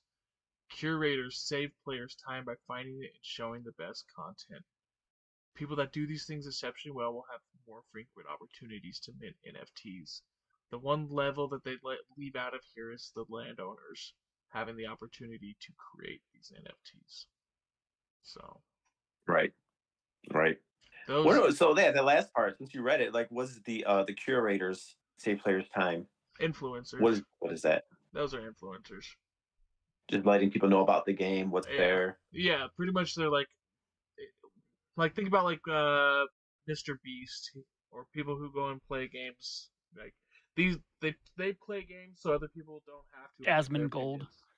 yeah, like I mean, um, Doctor. Disrespect, all of the uh, the stash, um, PewDiePie. Blue Mojo, uh, all all of the uh, people, Indie Slayer, um, the people. Who was the guy that you were with today, Gonzaga? Yeah, Dot Got Game. Yeah, all of these people would be considered curators because they're trying to show people um, good content, right? So um, they're essentially saying they they are essentially spelling out right here the ways that you can mint more NFTs, which is the ways that they're essentially saying make money in here, right? You can engage with the game by playing with it, be a competitor and be an opponent, be a, cr- a crafter, provide rare and valuable items, or be a, a content creator, create raids, tournaments, dungeons, any any of that type of stuff, right? The one I'm not Yeah. sure about is this curators, right? Yeah, yeah. I think you just mentioned it. They threw it in there. I don't know how that's gonna. I don't. I, I'm not sure how that's gonna work. Yeah, I'm. I'm interested could- to I could see it. Yeah, I could see it working with eh, like Twitch drops or something, Uh, or some kind of a. th- I mean, so there's expanding technology where you can have ga- gamers that are watching, or not gamers. You can have people watching your stream actually interact with the game, like Mhm. by like choosing A or B. You know, mhm. Oh, cool. Yeah. and how- so I could see a streamer like you know you're streaming the game and you've got like 500 people watching, and you're in a dungeon and you're like, okay, players, you know, do, like choose my destiny, and and your actual your viewers can choose like a buff that you get or like the chest that you open or something like that. Mhm. Nice. Uh, nice. And so I could see something like that happening. That makes sense. That makes sense. But That's cool stuff. yeah, those are pretty much that, and then obviously um, owning the land and controlling all of the abilities to be able to um, allow people to create stuff on your land, or um, owning a maestro tower and allowing people renting it out, and allowing people to make these continents with your stuff. So, um, being a prime eternal holder um, keeps having more. The more we go through this white paper, the more and more perks that I see for being a prime eternal holder. Um, Yeah. And I I yeah, actually definitely.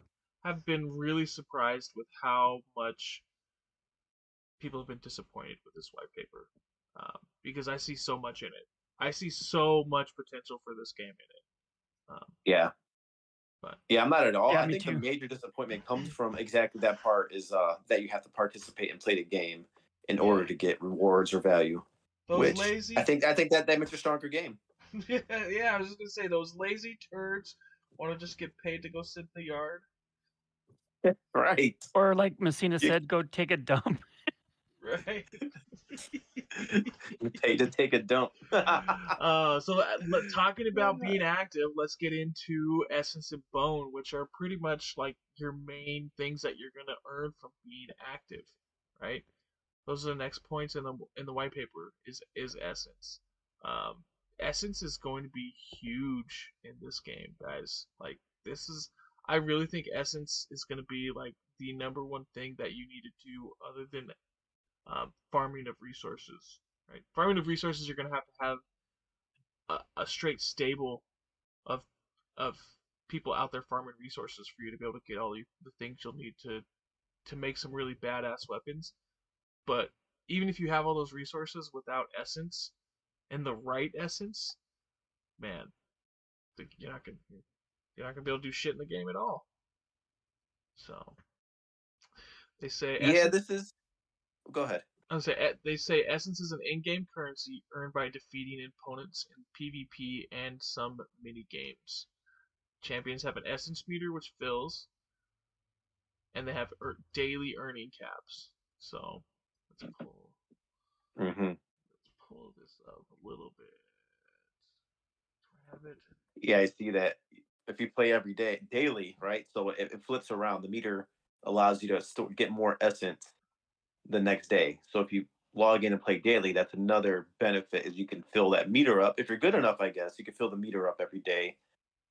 Or if you don't want to play every day, you're letting days go by where you're not filling your essence meter up and you're missing out on that. Yep. Which makes it tough for multiple holders. I think that was another thing, another reason why people were a little upset. If they're holding multiple primes, you can't possibly use them all and fill all of them up every single day.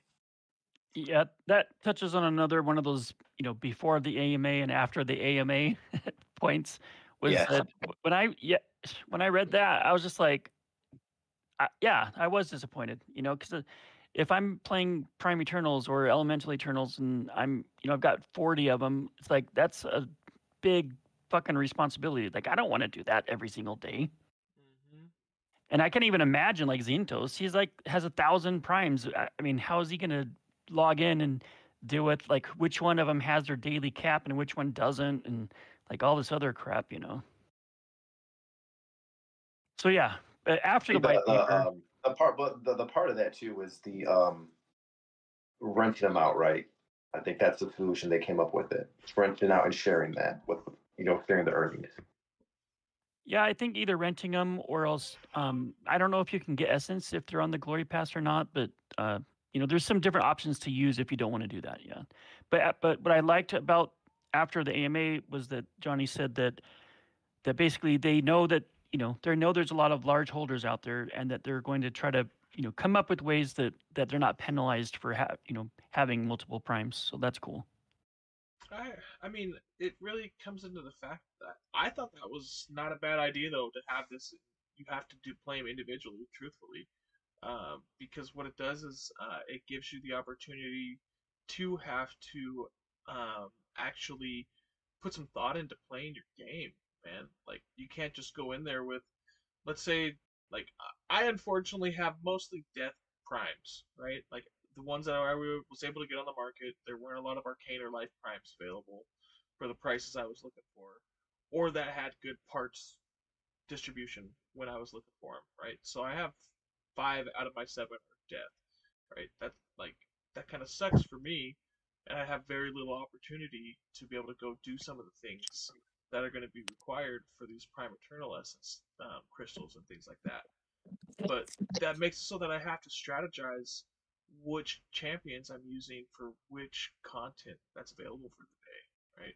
Like whi- which ones do you you play firsthand? Which ones do you put on the glory pass, and which ones do you rent?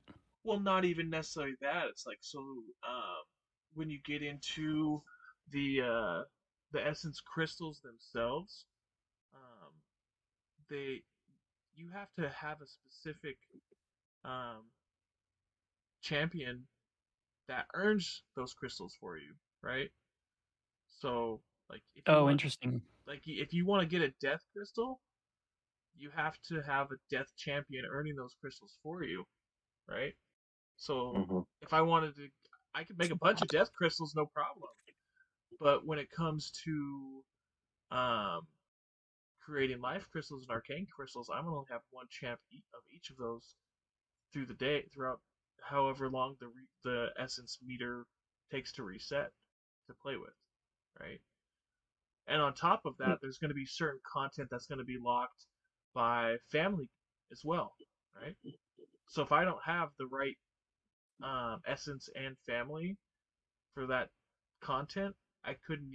I I wouldn't. I would be fine um, playing it with an essence. Like, yeah, depends on how I want to fill my I essence. gotcha. Pretty much, you know what I mean? Like, is my if if am I fine playing that content when my essence is already full because I have no one else that I can actually other play with otherwise, or if I want to save to use that to fill my essence because I'm going to get the most from specific content, right? So Yeah, I, didn't realize that it was uh, based on your champion. That makes sense, but I, I missed that part. well, I mean, Yeah, it's the first time that Um, I was at the Mac earlier. It's the first time they're introducing essence crystals, right? We didn't hear about this before, did we? no, no, we Nope. didn't.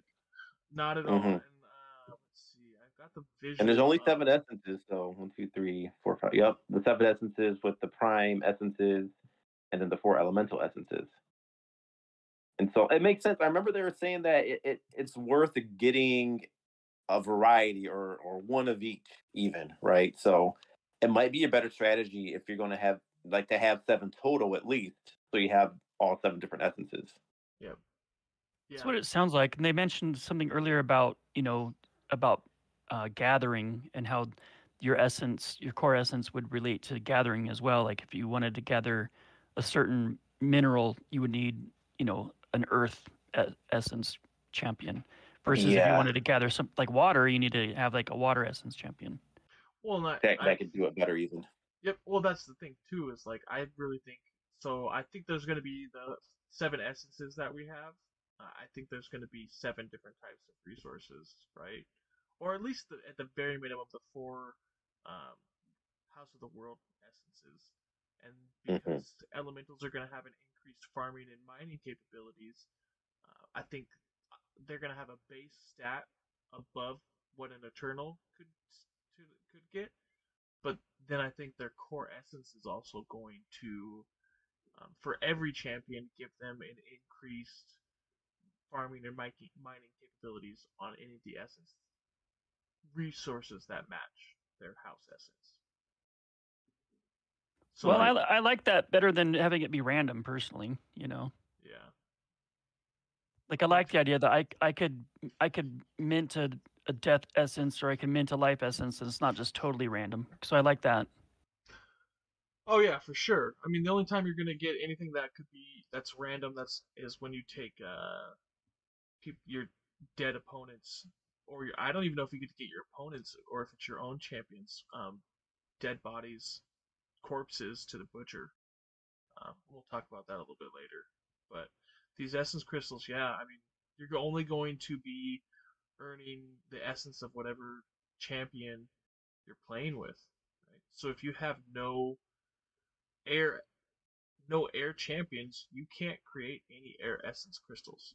Nor can you create anything of the modifiers that come from air. So What is the usage of the the the crystals then? So like so I see right here it says minting like there will be a detailed guide for minting crystals, right? So yeah, you mint the crystal, what does each different crystal do for you? it's just a store of essence. So the essence is used to level up your champion, or um, I'm, I'm guessing uh, they're going to be needed. These crystals will be needed for crafting specific items, right? And Yeah, I you- think So they not just a blueprint, so you need a blueprint plus a crystal, maybe plus Mathena from what plus they say some, too. I, some Yep. resources or something. Yeah. plus resources plus gold. It sounds like there's going to be a lot needed to, for crafting anything, right? hmm Right. And, and so like they're pretty much saying like when you fill up your essence meter, you can spend a little bit of gold and mint an essence crystal. The bigger your essence meter is, the the longer your crystal's going to be. And the the type of essence that your champion is affects what type of crystal it is. And um there's I mean there's some really crazy stuff in here where they're talking about um, the glow can change, your crystal's shape can change, um, and they, they have this thing in here called a matrix. Um, says spiritual essence in the aether or ether can, can become entangled with an essence crystal. There's hundreds of possible inclusions, and they're useful in gear crafting, right? So that seems like And- kind of like one of those RNG things that you can get that have a random trait added to your essence crystal. Yeah, the other thing that that they didn't really go into a lot of detail about was the refined essence crystals. No, I mean they go into it a little bit um, when you're talking about when they talk about uh, ascension, and if you like, if looking at the picture that I have pulled up right now, the all the top row and the bottom left one would be considered um, raw essence, right? And then the ones on the, the bottom three on the right would be the refined crystals that Gonzaga is referring to. So, Ah, interesting. That's cool. I didn't know that either. yeah. Because you could tell, like, what they are, they're raw, right? They still have the Yeah. ore on them, The rock. minerals. Yeah, that's cool. Yeah. Yeah. So, and it's like, how do you get from a raw essence crystal to a refined essence crystal? They don't talk about that at all. Yeah. So, Yeah, the other thing I thought was interesting was that you could you could take these crystals to level up your champion. So it's like you can invert the process. yeah. Well, that's the thing is you can. Uh, so I could go in. I could have a really OP one that's uh my prime, right? And go and earn a bunch of death crystals, that are going to be the largest crystals possible, and then take all of those and my um my first breeding or my any Your- your breeding that grunt, I want. yeah. my challenger, I could just pump him full of with all these crystals and get level him up and get him ready to ascend without ever having um gone through all but one fight so he can get his consecrated body. Yeah, and if it's an NFT, then you can sell them, right? Depending on how, right, if, if that's more valuable to you. To you. Yeah, it's it's pretty interesting. Uh, You know, like the this whole system is pretty in depth. hmm Yes. Or the crystals themselves, right? NFTs, then you, you can sell that. So whether you put it to use and, and sell the uh the asset, or you know that you make, whether it's a champion or if you're forging something, or to sell the crystal itself. You know, you got to determine what what maybe might be more valuable. Yeah, it's pretty cool. Yeah, they've they put in so many different intricacies within this white paper that it, it makes it seem like this game is going to be a lot of fun, guys. A lot of Mhm. fun. That's what's got me super excited. Like, you know, uh, we, a lot of times we focus on the negative things, or we talk about like, oh, we didn't expect that, or we, we you know, we wanted it different, or whatever. But like every time I I come back to the white paper, or I listen to the the AMA review, it's got me so excited about this game. You know, it's going to be super awesome. I'm I think it's going to be amazing. But the only thing is just going to take time, and so you know, Yeah. we just it's just going to be a while before we actually start getting into that return on investment. Yeah. Right, right. Yep. Yeah, I see that. At least a year, I think. I I think it's going to be before, hopefully by the end of the year, where we start seeing something, um, where we can actually start. I really think it'll be before the end of the year that we start being able to collect our essence in bone. Um, but we'll see, we'll see. Uh, All right, let's move on. I think we're only about halfway through, and we're about you know that's fine. that- we're we're pretty deep in. Let's keep on pushing. we're deep in. Let's go, man. Let's do it. Let's All right, the next one they talk about is is Bone, right? So Bone's the next uh, in-game off-chain currency that they have in the white paper, um, and in-game currency earned by competing in PVE game modes or killing or harvesting a champion killed in PvP. Okay. I don't know though if, if that is going to be like you get specific some bone that you harvest from your opponent, or if it's only from when your own champions die, which wouldn't make a lot of sense. So, because this is also You're a, probably a- a killing. meter. It's, it's probably who you're killing. You kill people in PVE, you get the bone, maybe, right? Yeah, So Yeah, or or NPCs could could be too, like like animals or something. yeah, yeah, whoever you're coming up against, you get What the I, what I like about this the most is that both of them, you know, Essence and Bone, you have alternatives of, of either mini games or combat. yes. Yep. Yeah. Well, mm, bone you can only earn in combat. It says PVE game modes. So I mean, you're fi- you'll be fighting AI and computer controlled, but it's still Yeah, combat, I'm- I- right? Yeah, I mean, um, like outside of the arena, basically. Yeah. Oh yeah. yes. You do not have to go into the Coliseum to earn either of them for sure. So Which I think is great. I think it's awesome that that we can pick our play style. I do, I do, Yeah. I agree with you, man. Um, the one thing Here- that I wanted to Here's the touch on- difference, real quick. Yeah, real, real quick. The, the so the essence says that you can use the essence crystal to craft NFTs, but it doesn't say specifically. But here with the bone, it says you can use it to craft weapons. Right. So it's I guess with the essence crystal, it's like can you use that to craft weapons, or is it something different? essence is going to be used for a lot of different things. Um, they specifically talk about having essence when you're doing crafting of weapons as well. So um, Okay. Okay. It- So, but, so they kind of serve the same pur- function, bone and essence. well, essence what's the you difference? also you have to have you can only use essence to level up and ascend your champion, right? hmm So your essence is a very valuable resource, dude. You have to use it for a lot of different things, whether it's leveling up your champion, crafting, repairing, or creating weapons, or Yeah. you know, there's Okay. It sounds like a lot of different things that essence is going to be used for, dude. And then, but then bone does what then? Just So so with Bone, weapons. yeah, it's, it sound, that's what it looks like. Is that well armor and weapons that so bone is you create components out of bone. hmm So like you could create like like a hammerhead or maybe a like a piece of a part that you need to combine in order to create the other items. Okay. So it's like it's like an essence crystal, right? So you take your bone, you create a bone component. Maybe Yeah. you take your essence crystal, you combine it into this blueprint, and so now you've got like a fire hammer versus like a death hammer. You know? Okay. Right, right. I see here that it has to match the gear's recipe. So whatever the recipe calls for, that's what you're crafting your bone into. Or if you need Think to so. repair something. Yep. Yeah. Yeah. So uh, yeah, and to repair, and they were saying that if you're if the bone component you use to repair your item matches like the original resource, that it would repair it better or something like that. Yep. When we get into the repairing and sharpening, yeah. Let's Yeah. see. Um, yeah, because that's when we st- they start getting the actual uh, durability of stuff as well. Because you're going to need these bone components for a lot of different things. It sounds like, right?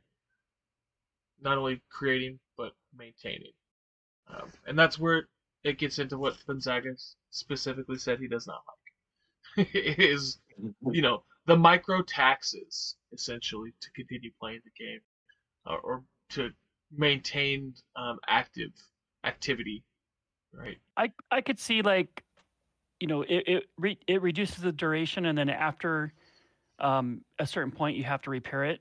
But I, I don't like the idea that it reduces the the damage it does, or the or the um, efficiency of it. you know? yeah and it specifically says that it reduces efficiency up to a maximum of 75% or down to to me- only 25% efficiency Yeah. So It to me, that means reason. like it. Well, it gives you a reason, but you got to do like Yeah. every single fight. You know, like Yep. every fight, you've got to if you want to be at your max Repair. damage. Yep. Yeah. it's you gotta it's Which a is constant like, sink it's a constant sink so That's the sinks. Yep. I mean, it's good for the economy, but it's annoying. right? Yeah, it's it's kind of cool. You know, if you think about it this way, let's say let's say you're you're you're a very good player and you barely take any damage. Well, maybe your weapons you still have to repair, but your armor you don't, right? So it rewards how much how good you're doing in the game too. Not just that you won, but you won and took very little damage too. You don't have to use the bone as much. So you know, a little bit of lifelike, a little bit more realistic in that way. Yeah, that makes sense. None of us were sweats. None of us were, you know, top 10 players in the world. Come on. Come on, Dev. man, wait till I get on, man. Look, I'm, I'm gonna blow off my controller, dust it off, and we'll see what I got. We, we still in here. still waiting on you, brother. We're still waiting on you. I'm coming. You got time, I'm though. coming. You don't worry, you got time. All right, so let's get Where we at? into uh, crafting weapons and armor, man. Um, so this is where it, it again we already touched on it basically with with the bonesmith, um, but she's gonna give you the opportunity essentially to go to Champions Ascension and craft craft a specific weapon. Um, she, I'm guessing she'll have a an inventory of uh, base items that rotate on a on a seasonal or um, set timer, right? Think about any kind of gacha game where they're like, okay, um, you know, you can get these items, and then after so long, it's going to reset, right? You can pull this many times. They'll have uh, plenty of options with her, most likely, but it's all just going to be basic stuff, man. Um, says players have the ability to craft weapons and armor using bone components. That's it. So just bone Yeah. components and a small amount of gold. So But you got to get the bone components through playing. Yep. Yep. Um, after that, it t- they bring they introduce the forges, player-owned crafting stations for crafting the same gear as the bonesmith, but with the added benefit of cosmetic customization. Um, and Johnny specifically also said that we'll be able to uh, imbue specific abilities into the weapons. Um, it Hmm. As players use the forge to make a specific style of gear, that forge will level up, increasing its, its ability to make cosmetic versions of that type of gear. The higher the level of the forge, the more cosmetic traits become available for that type of gear. But they have a maximum XP that they can level up to, so you need to decide if they want a forge that can make a small number of unique items or a wider array of less cosmetically distinct items. Um, this they also say Wow. um, cosmetically enhanced gear may require essence crystals or other resources in the crafting process. This is where they talk about diamond cosmetic gear. Um, so diamonds, which we all thought we were going to be making these diamond gauntlets, and they would be like the strongest. It appears that diamonds are just cosmetic. Cosmetic, right? Yep. So which I'm fine with. Right, I mean, there's ways to make stronger weapons and everything. Uh, diamond being cosmetic, that's that's cool. Why not?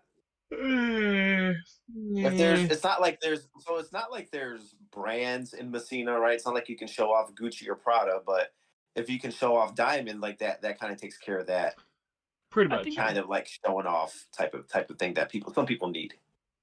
it might be cool to to have some kind of like uh requirement on which you can put into which so for example like if i go get some piece of crap you know tier one sword that i just bought from the the bonesmith I, I i don't think i should be able to come and make that a diamond item you know i think that there should be some kind of like you can only put diamond um, cosmetics on like tier three you know high quality stuff. So that way it kind of represents like it looks badass but it also is badass.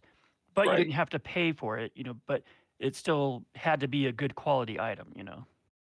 Gonzaga, Like you're, the, you're the type of person that would tell me I can't put 20H Dayton's on my Mazda Miata. Dude, if I got the money, I'd do what I want. damn you, you'll be using that that copper or what the wooden sword that it's, it's looks like it's diamond but it's just spray Use painted yes. Coat the entire sword in diamonds. The first time you hit someone with it, they all fall off. Use it on a stick you use for a slingshot. Throw diamonds on there. Uh, Yep. We'll see what it comes up to, man. I mean, that's that's not. A, I mean, that's I I understand where that idea is coming from. I I can say that for Yeah. sure. But I really think um the forges that's going to be where we can make a a huge impact in actually getting our any return on investment, right? Um, So we'll see and what that, this is how you do. can specialize. Yeah, I guess you can choose the the specific style of gear, and then that type levels up. So that's how you, that's how you start to specialize. Yep. Imagine Yeah, if the- you only crafted um, high quality whisper axes, right? You'd Yeah. be the, you'd be the Gucci of whisper axes. So Right. Right, and you got. to I guess you're taking a chance because it seems like you'll start off with like an open options. Maybe everybody has the same options, and everybody chooses what they go into. Mhm. But uh, you'll be taking a chance, seeing what might be more valuable, or you got to maybe there's a way to see if there's too many types of things on the market, and you need to do something else. If you need to make a sword for, you know, uh, I don't know, whoever else, or a gatekeeper or something.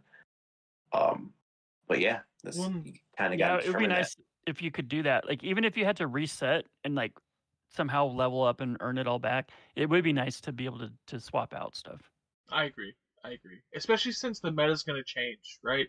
Imagine if you if they, you know, the seasons last like two or three months, and you can max out your forge, and if you play consistently, you know, a decent amount of number of hours every day, like two weeks, right? That gives you like a quite a long time to be able to take advantage of the meta. And if the next meta that whatever you had spent all of your your resources on is just completely nerfed, imagine how pissed you're gonna be when your Yeah. forge is now worth nothing, right? If mm. you can't change your specialization. So what I'm kind of curious about is if they actually have to do that, those things in real time. Like, does that person have to visit you while you're on your forge and say, "This is what I want," and then you have to hit that craft button, or is it something where you can just generate it and stick it on the market? Uh, that's a Hmm. good question, man. I think there's probably going to be um, opportunities where for both, right? Where it's like, hey, these are my rates for regular forges that, and if you if you bring me these items, I will it it will just automatically forge for you, right? And then there's got to be Uh. ones where it's like, hey, I'm trying to, I'm putting out a bounty. I want to build this weapon, but these are the resources I'm asking for in return to build it. So, I think WoW implemented a, a similar thing recently. I mean, not recently, but like maybe in the last year or so, where you could go to the auction house and you can do like those those requests. Like people can request like this is the item I want to make. I want you to make for me. You know, you you give them all the all of the ingredients, and then they can just hit that button and craft it for you. Oh, cool. So yeah, do you that pay? would Do you kinda for cool. that? So you do you have to pay when you make yeah it? so um no you it's like they pay you so like they bring you all the ingredients and then they they, They have pay- like that's what I cards mean. yeah Something yeah that and you wants to get the pay for it. money yeah Cool. oh yeah, that'd be like a similar thing, right? Like obviously, if you're gonna put out a bounty, like you want to build something, they have to bring all the ingredients for it and then pay you to use your forge on top of it. So, yeah so that would be nice yeah. And in order to get the forge, you need the land, Mm-hmm. right? And you need the, Mhm. the then you need the uh, NFT, blueprint NFT to build it. So Yep. Alright, Yeah. So, next up for crafting weapons and armor, we have the Osteomancer. Pause this lovely live action that we have going on to get back to this ugly ass lady. so the Osteomancer, um, this is where um, I think people have kind of had a big misinterpretation of the white paper, in my opinion. Um, right here, their first sentence says, "When players accumulate a large number of un- unwanted pieces of gear, they can visit the Osteomancer to upcycle them. Players trade in multiple items of similar gear for a chance to mint a new piece of gear with random traits." Right. So this is a completely different uh, offering than what um, champions and prime eternal owners or land owners or forage owners or anything like that are offering at all. This is a service that no one else is offering, right? So this is like when everyone keeps saying they think it's it sucks that people can go to her, uh, like she's offering opportunities that we can't. Like yes, that's true, but it's because Mhm. we're what what we're doing is we're taking resources and crafting items. What she's doing is taking items, burning them, and forging them into a new item, right? So Mhm. that sh- what she's doing is saying rather than flooding the market with 10,000 of these tier 1 swords, if you got a 100 of them, bring me your 100 swords, I'll burn them for you and make you one new sword. That's like could possibly be a tier 5 sword or it could be a tier 2 sword. You know what I mean? Like yeah, yeah. it's it's also yeah saying i'm okay with i'm okay with that because i like black desert does a similar thing okay. and it's it's a pretty it's a pretty cool mechanic. Uh, the only thing that I don't like about this is that it's a chance to get a better weapon. So it's like I just burnt ten, you know, ten of my regular swords, and and then I get another regular sword back. You know, I think that it should definitely be. I don't, I don't think it should be a chance. I think there should be some way to guarantee that you get a, a ranked up item. yeah. Well, it's definitely saying you're gonna get something better than what you put in. It's just saying a more mundane piece of gear, right? Like you could be putting in ten tier ones and getting just a tier two, right? Which, I mean, at that point, like it's your take. There's they're pretty much playing putting in gambling right here, right? Yeah. It's like, do you want to go and try and sell your ten tier one swords and see what you get from Which- that? Take that to the market to see the the best option you can get for your your gold that you got, or do you want to roll the Osteomancer's bone dice and see what she can build for Yeah. you? which is kind of end game stuff. I mean, if you look at Diablo 2 and, and the upcoming Diablo 4, like the gambler is kind of like end game where you've got you've got like all of your good gear, you've got a shitload of gold that you just don't need any. You, you've already got everything, so you use your gold and you gamble it and get an even better item than you thought was possible. You know, so Yep. it's a really good it's a really good gold sink, and I could see it being like a, like you said a good way to generate. Um, to get rid of the the lower level weapons and get better gear but then there's still nothing that says they have to go through us to get that. So they could still go to the bonesmith and then go to the osteomancer and, and bypass the primes. Oh yeah, and I think that uh, when we play the game, we're gonna just acquire a lot of um, base weapons anyways, and that's gonna that's the thing is, um, like playing the the quests and the PVE and things like that. I think weapons are probably gonna be weapons and armor will probably be a drop, right, or a reward that you get for beating certain content. So I think they're gonna need to have a sink like this, or else it'll be oh, flooded. It helps, yeah, because it, it, if if you flood the market with a certain type of weapon, it gives people reason. Like e- even if they're very low in value, you pick up, like you said, 100 of them, and then you go to the osteomancer and try to get something good out of it, and it keeps that the market from being flooded for one particular type of weapon. Oh yeah, I, I think playing the market is going to be huge in this game. Oh yeah, yeah, Yeah, definitely. Like you can like yeah, you could be if you're good at doing that, like buying low and selling high, and and and knowing what price things are going for, and then even like you said, buy hundred pieces of crap items, take it to the osteomancer, get one, you know, amazing one, go sell it for a hundred dollars. You know. yeah, yeah, and do better than buying that hundred. Yep. Take a couple Mhm. dimes and turn them into a Benji. Yeah, buddy. Yeah. Oh yeah, Yeah. So, why not? but I mean, playing the market. Let's let's talk about playing the dating game too. Is get into next to the white paper, we get into the the breeding. So, Yep. um, this is a very intricate subject, and I don't even want to get started on it. Right? All that I will say for breeding is they have definitely um, made it very clear that both partners, when you breed, will have one of their stock count taken away. So you each you get three per progression tier from um, Challenger and Challenger to Eternal effort, and then Primes are going to get theirs reset. And Elementals, they haven't said anything about resetting Elementals. So each one of your Elementals is only going to get three breeding opportunities, right? So that means if you breed two Elementals together, instead of six Elementals, you're only going to get three Elementals possibly. So take that into consideration. Mm-hmm. That's huge, huge. So Yeah, yeah. It's and then so that these all become challengers. So the the very bottom level. Yep. Yep. And Um, the other thing it does say too is that um, when you breed, it will essentially be taking your champion out of any on-chain capabilities, right?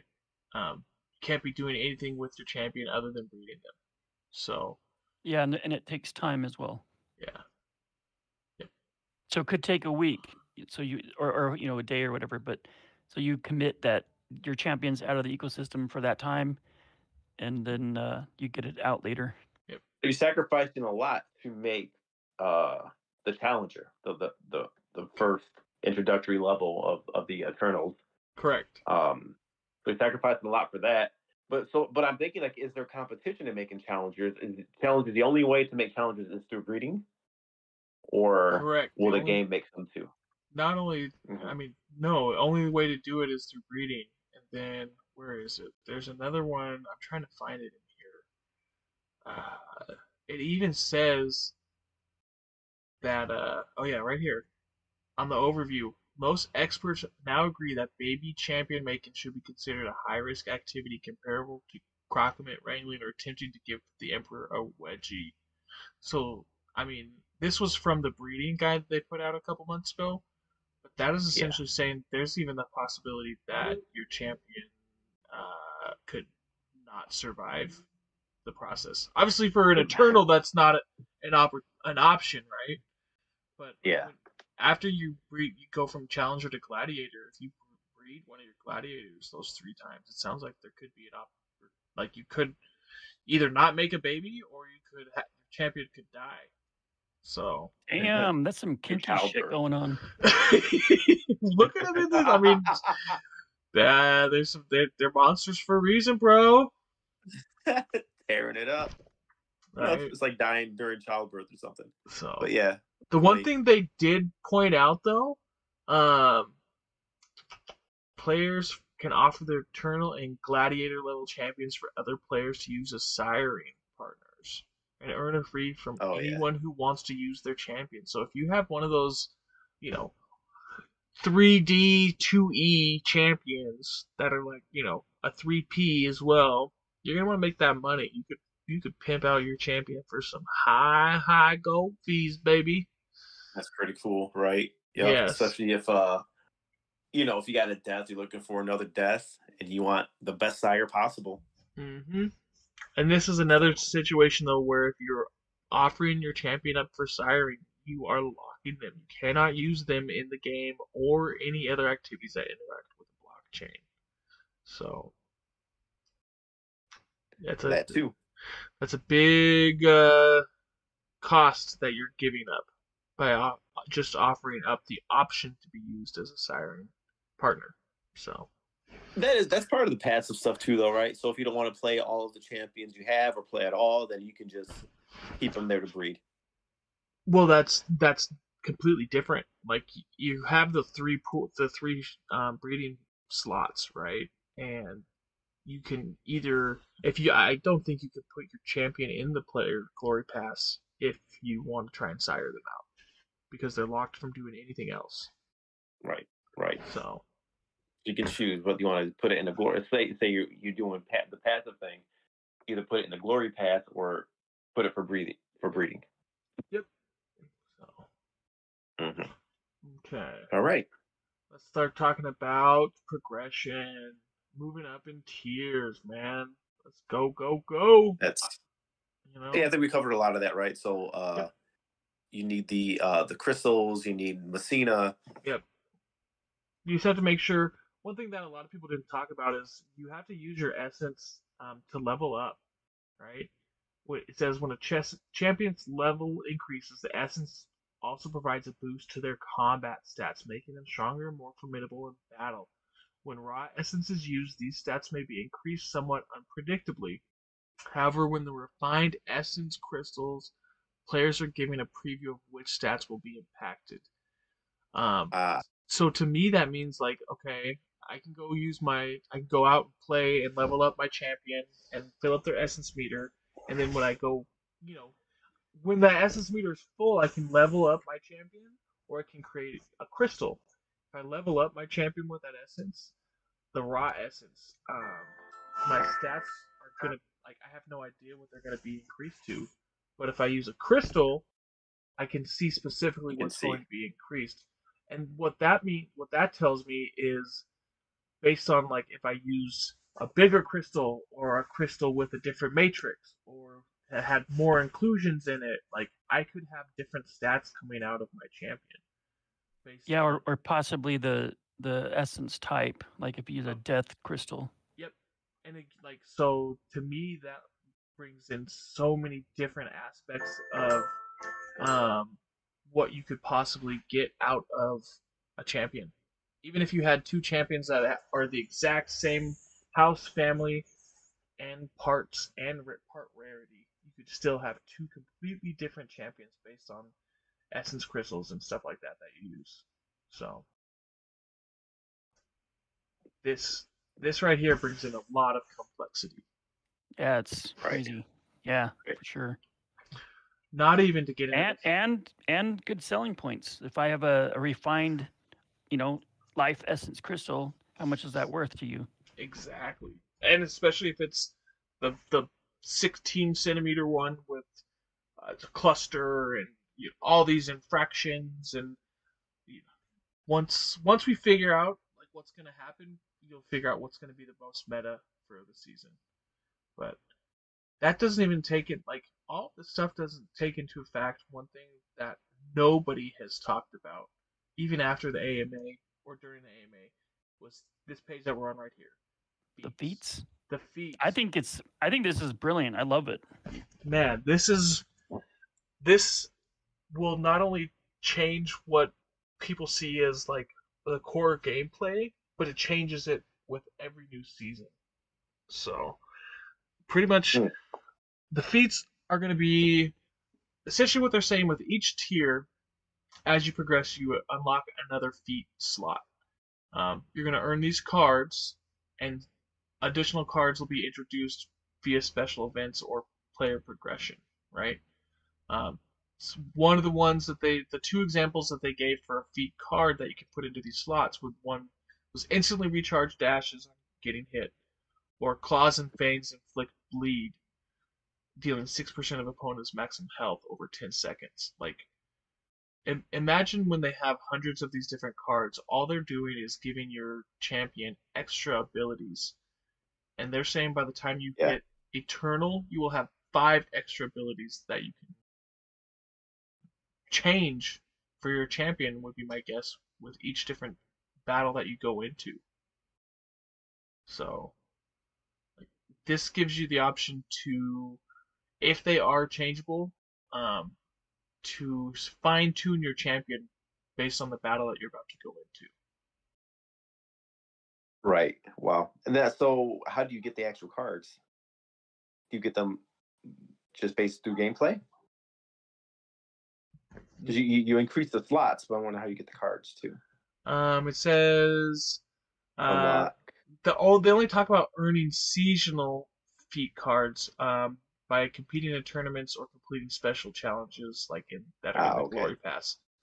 But I Mm. mean, So you, so you got to earn them. yes, you have to earn them.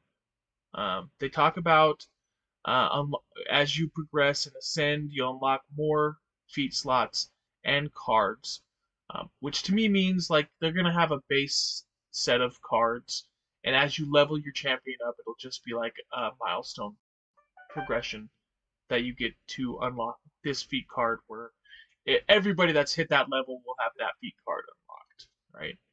It's the seasonal feat cards and the marquee feat cards that I think are going to be different. Um, so Okay. we'll see. I want to see what these marquee I could see feat that cards being are. pretty cool.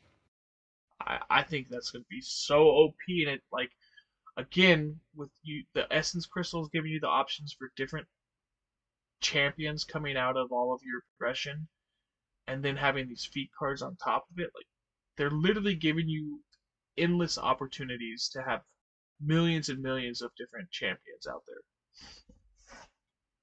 Right. I think I think it's amazing. that- Like as as a, a gamer, that I, I like to min max, and this is getting. You can spend a long time doing that, and uh, like when we when we figure out the meta, like some things are going to be super valuable Yes, I agree. for that per, for that perfect build, perfect armor, perfect weapon, perfect feats. I mean, Mhm. it's going to be Or the way you like playing too. Yeah, like use the cards that Prime you know, Eternals are gonna be the way you like. cheap compared to the gear and stuff. right. Yeah, that's the thing too. Is like by the time it comes to the fact, like to get that perfect gear setup, it's probably going to be more than a prime. That's that'll be funny. But but that'll make it so that a regular eternal will be able to compete versus what a prime can develop deliver for some content. So we'll see.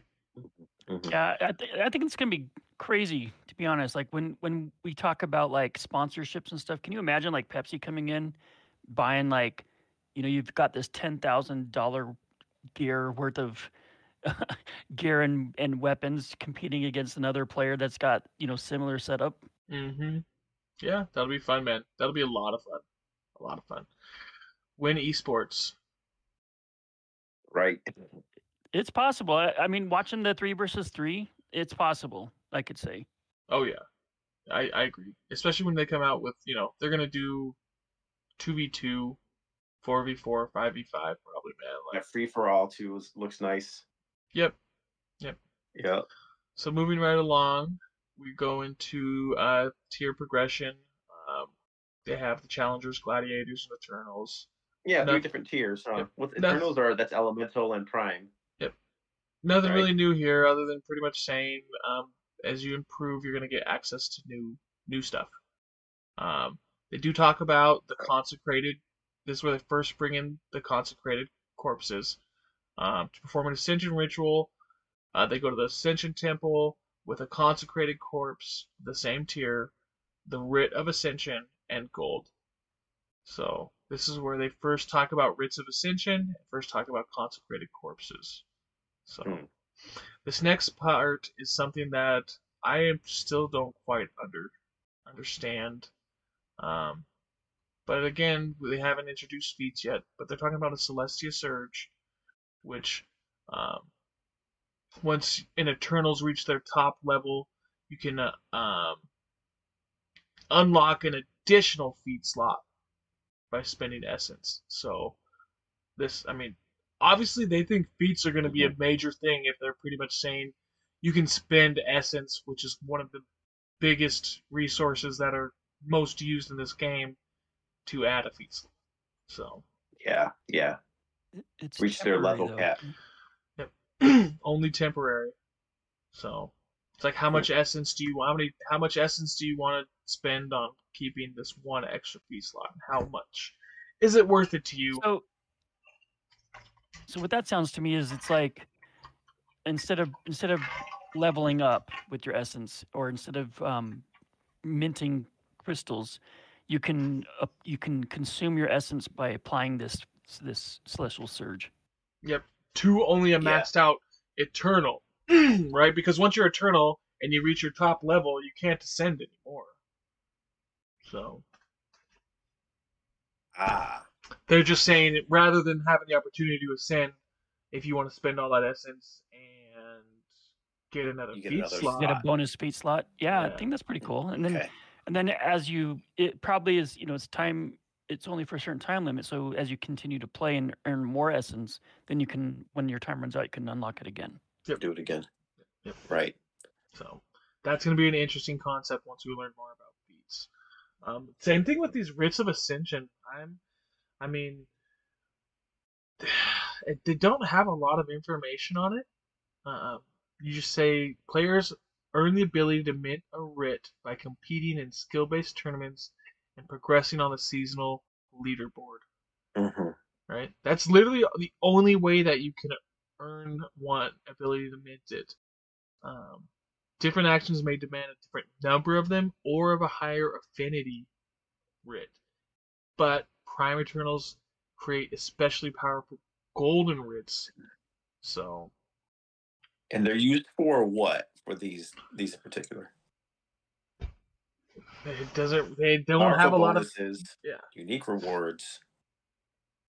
Um. Okay. It's just You have to use them just- right. Another thing to earn. You have to use them to ascend your champion, right? The writ of ascension has to be used to ascend a champion. So, Okay. Um, this is another one of those things where, like I said, uh, they're introducing multiple layers because it's going to take multiple writs of ascension, and they have different rarity rankings. So again, like say you went and you had a super strong death champion, and you used all super strong death crystals on him, and then you use golden writs of ascension to ascend him, ascend him all the way to eternal, right? You're going to have a different champion than if you had the exact same champion with all the exact same qualities, but used like life crystals on him the whole way and the lowest tiers of writs to ascend him. He's gonna have different stats than that first death champion. So Ah. Wow. yeah it also says that they'll be used for your for user generated content and that uh, you'll be able to unlock powerful bonuses and unique rewards yeah, we'll see how. I mean, these are one of those things where it's kind of like we just have to wait and see. But another layer of complexity that they're introducing into the mix, man. So All right. Let's go, man. We got to We got to speed through these. All right, death. That's everyone dies, right? But it's not necessarily a bad thing. Um, hmm it obviously, you know, when people start breed overbreeding, you need death. You, you need you need less champions so that the price It's another sink. go down to zero, right? But then Yeah. they, yeah, you can, um, either use a writ of ascension and gold to resurrect your champion after they've died, harvest the corpse at the butcher to collect its bone and essence for use, or take the corpse to Ascension Tower where they concentrate consecrate it for use in Ascension. So, um, let's go More into- uses. Yep, a few uses. Mhm. If you decide to, to resurrect them, they have this ugly ass dude, the Necromancer. Um, they say for a short period after the champion's killed, they'll remain in a soul state. That's the only time they can be revived by the Necromancer's beast. Um, gold or writs of ascension to re- uh, resurrect them. Then the interesting part is once they re- resurrect, they have a chance of being branded with this mark of Myax. Right? I thought this was cool. This is super cool. Um, if they do get marked, it's added to their metadata, and they can no longer Wow. breed. Can't breed, right? It's Yeah. so they can't breed, but if they ever get all the way to eternal ascension, they get a feat that can't get can't be gained in any other way, right? It doesn't say if it's a good feat or a bad feat, but it's an additional feat that you can't get in any other way. Um, Yeah. so this is a very very interesting concept that they're they're throwing in there, man. So Cool. It's pretty cool. I, I, I can imagine lots of different things they could do with this, like you know, access to a black market, or like the sh- being part of some kind of a shadow clan that you get different quests that only people that have the mark can can get access to, or um, just all kinds of things. Like maybe you you you only see other shadow clan people that are marked, so you guys know that each other are, but nobody else knows. you know, like all kinds of cool stuff. Well, not only that, but it also could be an attribute, right? Where it's like every one of your attacks now deal uh like two percent extra like mi- death Void points. damage or whatever. Yeah, Yeah. you never know, right? Like, or it could be something bad where it's like each step you take, you you lose a half of a life point of health, or you know what I mean? Who knows? that would But- suck. yeah, it's like, or you could lose half your health or half a percent of health every second, but you uh gain a three percent chance or three percent increase in damage. You know, Yeah, uh, so the no breeding, that's pretty big, especially if it's a if it's a prime eternal. Well, it Mhm. only happens when you resurrect them, so it's never gonna happen. Oh, oh okay, gotcha. Right. This will Yeah, only ever yeah. happen to This challengers or gladiators. Yeah, and it gives you it gives you a reason to uh, resurrect your character and keep them going. Too, It does, right? Like it's incentive to do that. Especially before we figure out what the uh, these feats are gonna be. Right. The first person that comes out and it's like your your champion now eternally makes uh flatulent sound. That's weird. you know what I mean? Like every step your champion takes, he farts. The, the the spike sound follows you around forever. right? Like, who knows? The knows? spikes from the arena. yeah, who knows? That could be. If it's something stupid or silly like that, like, why did I just waste all my time trying to do this? Or it could be something OP. So we'll see when it comes out. Um, but if you don't resurrect your champion, they go and their soul state, you know, expires. They turn into a corpse, and because the champions are NFTs, it changes the metadata and puts an image. Their image changes to a sheet over their dead body, and all that can be seen is the house, family, and here. So, um, yeah. nice. At that point, though, once they are a corpse, you can take them to the butcher, and this big, beefy bulk of a man be Mhm. will be your bank. So, this is one way. Well, in is- essence, Yep. This is the one way where you can change the essence of your of a crystal that you want, right?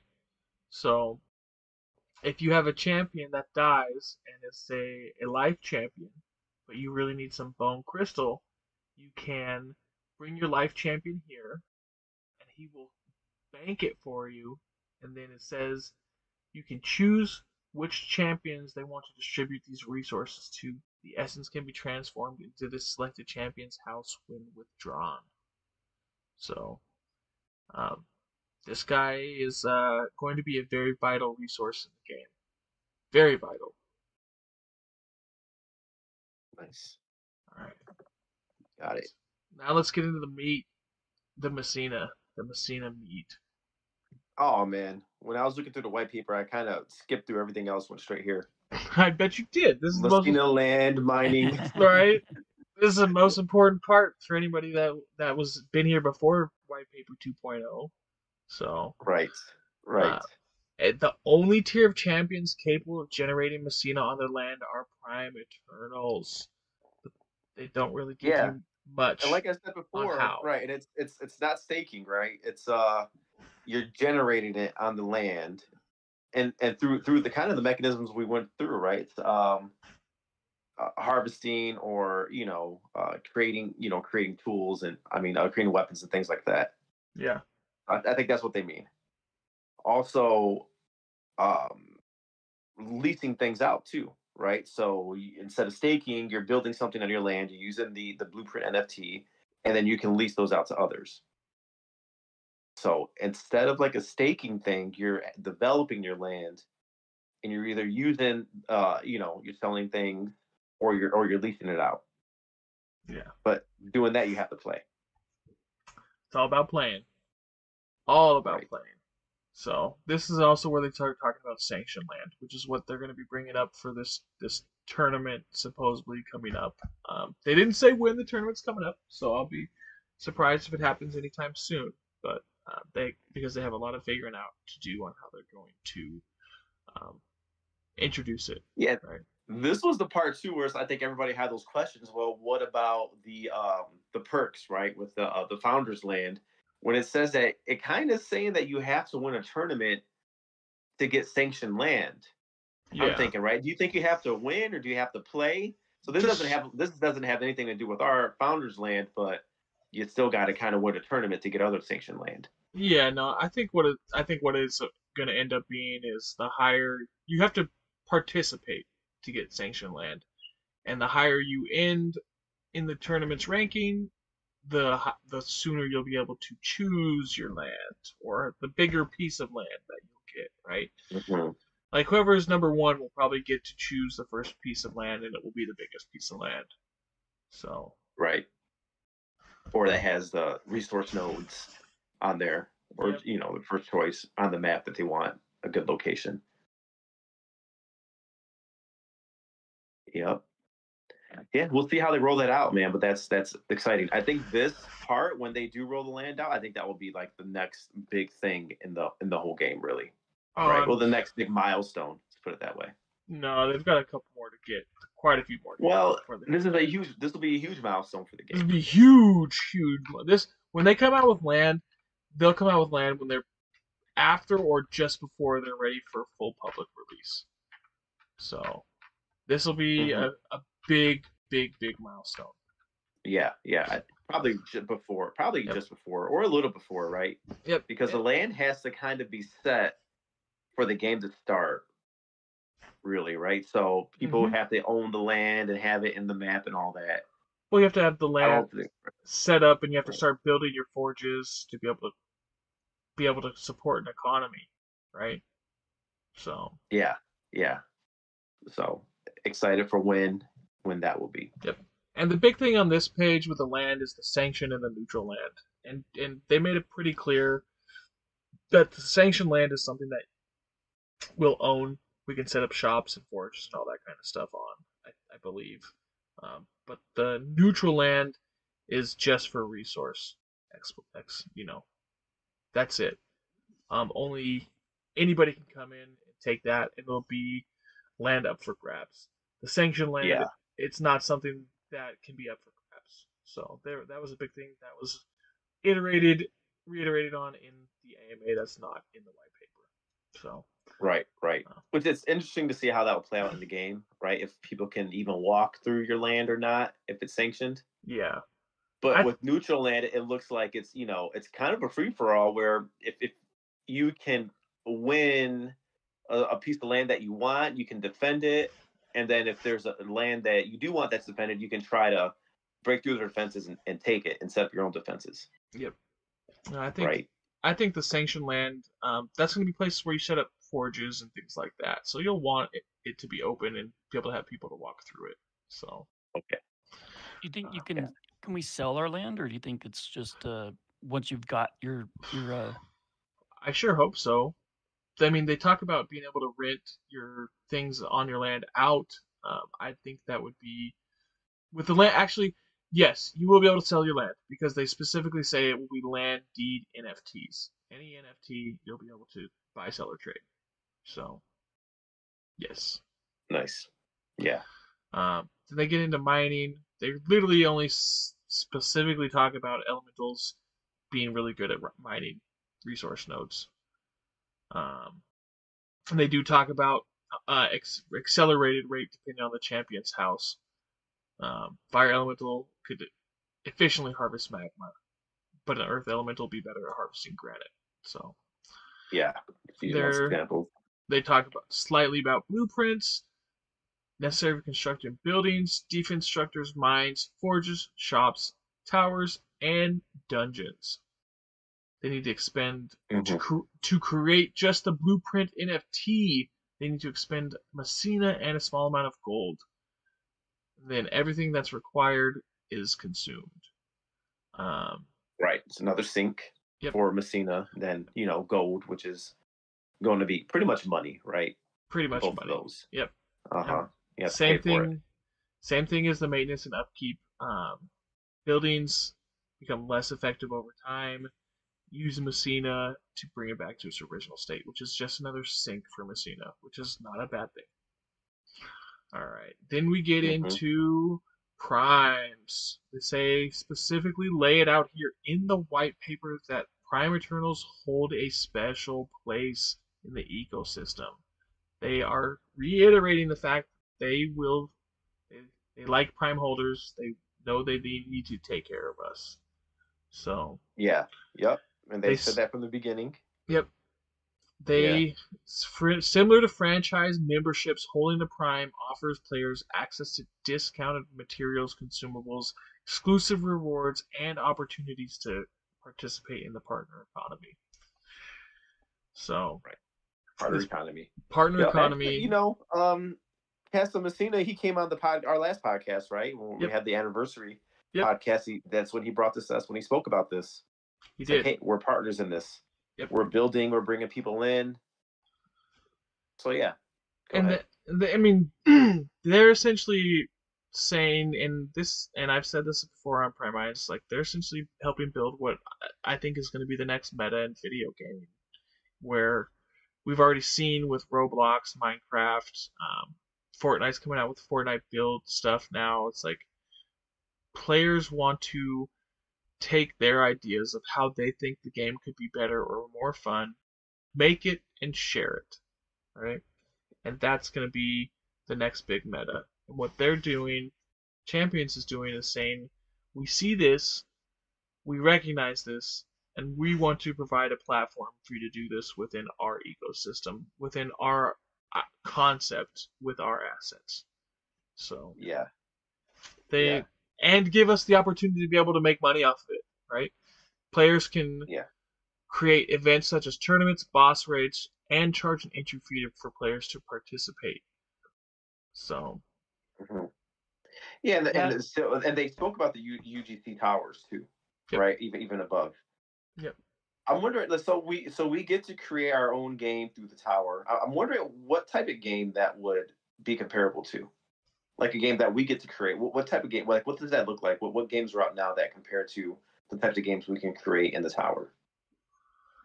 uh I was trying to visualize it. Really, like like what the, what are those like? You know, I it's just a I- question I have. I think it would be the towers themselves are just going to be um uh, actual they're going to be arena combat, right? Um it's going to be an opportunity for us to make our own smaller arena though that changes based on each level of the tower. So it talks about it a little bit further in okay. to the white I know we can hold tournaments, so okay, so it's Yeah. like where you can maybe hold your tournaments in or things like that. Yeah. see. Yeah, I don't I don't know too many games that are like that. I know one of them. I mean, it's not really like this game at all, but there's a game called Wizard 101 where you can like you start at the bottom floor of a tower Mhm. and you get um you you play against more challenging and more challenging players as you go to the top, and you try to get to the very top to like defeat the the the boss level or whatever. Mhm. Yeah. Well, it says right here, um, towers are PvP mode where they attempt to attack and steal tower coins from each other's towers while keeping their own tower safe by fortifying it with defenders, traps, and upgrades.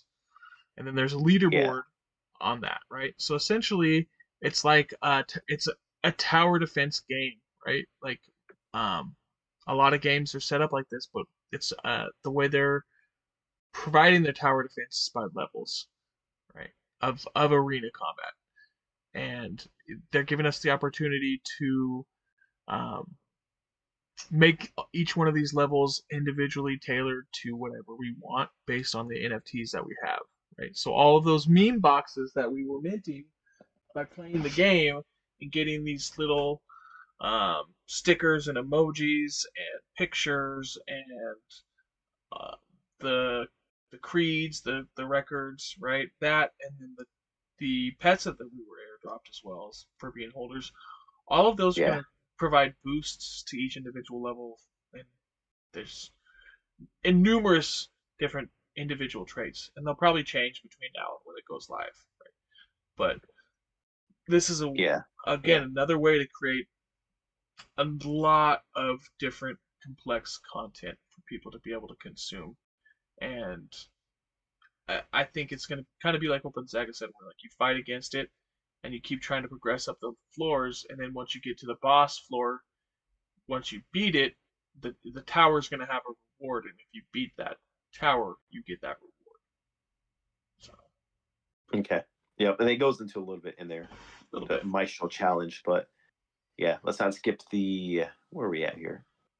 We also have Um, tournaments that they're going to be coming out with for user generated content. These are just the two things that they've coming out with that they're letting us know so far. Right? Yeah, I was gonna say that. Um, I think this is more of like a prototype for the their plans for the future. Mm-hmm. 'Cause They they need like a they needed like a proof of concept to say like, okay, the, like we so the users played the game, the users earned these tickets, they minted these things that they can now use to generate user generated content. And so it's going to be like an example of of what's going to happen in, down the road is as we're playing the game, we're going to be earning like other things that we can use in other other user generated content. This is just kind of like that first proof of concept. Right, right. Yeah. I don't disagree. All right. Um, Let's go to uh I'm just excited for when they we have enough players to uh, come out and consistently fill out the tournaments like we did for the first blood tournament. That was fun. So um, we skipped over. Let's touch back on it really quick. Champion rental because this is a yeah, that's what I was gonna say. major component of uh, what is all of three paragraphs, right? Um, Yep. Says players will be able to offer their champions for exchange for gold fee or other terms specified by the owner. You can t- you can determine how long, how much of something that they have to, you know, farm for you, the maximum number of crystals they can mint, um, how much gold they may have to get for. Like, there's so much, Yeah.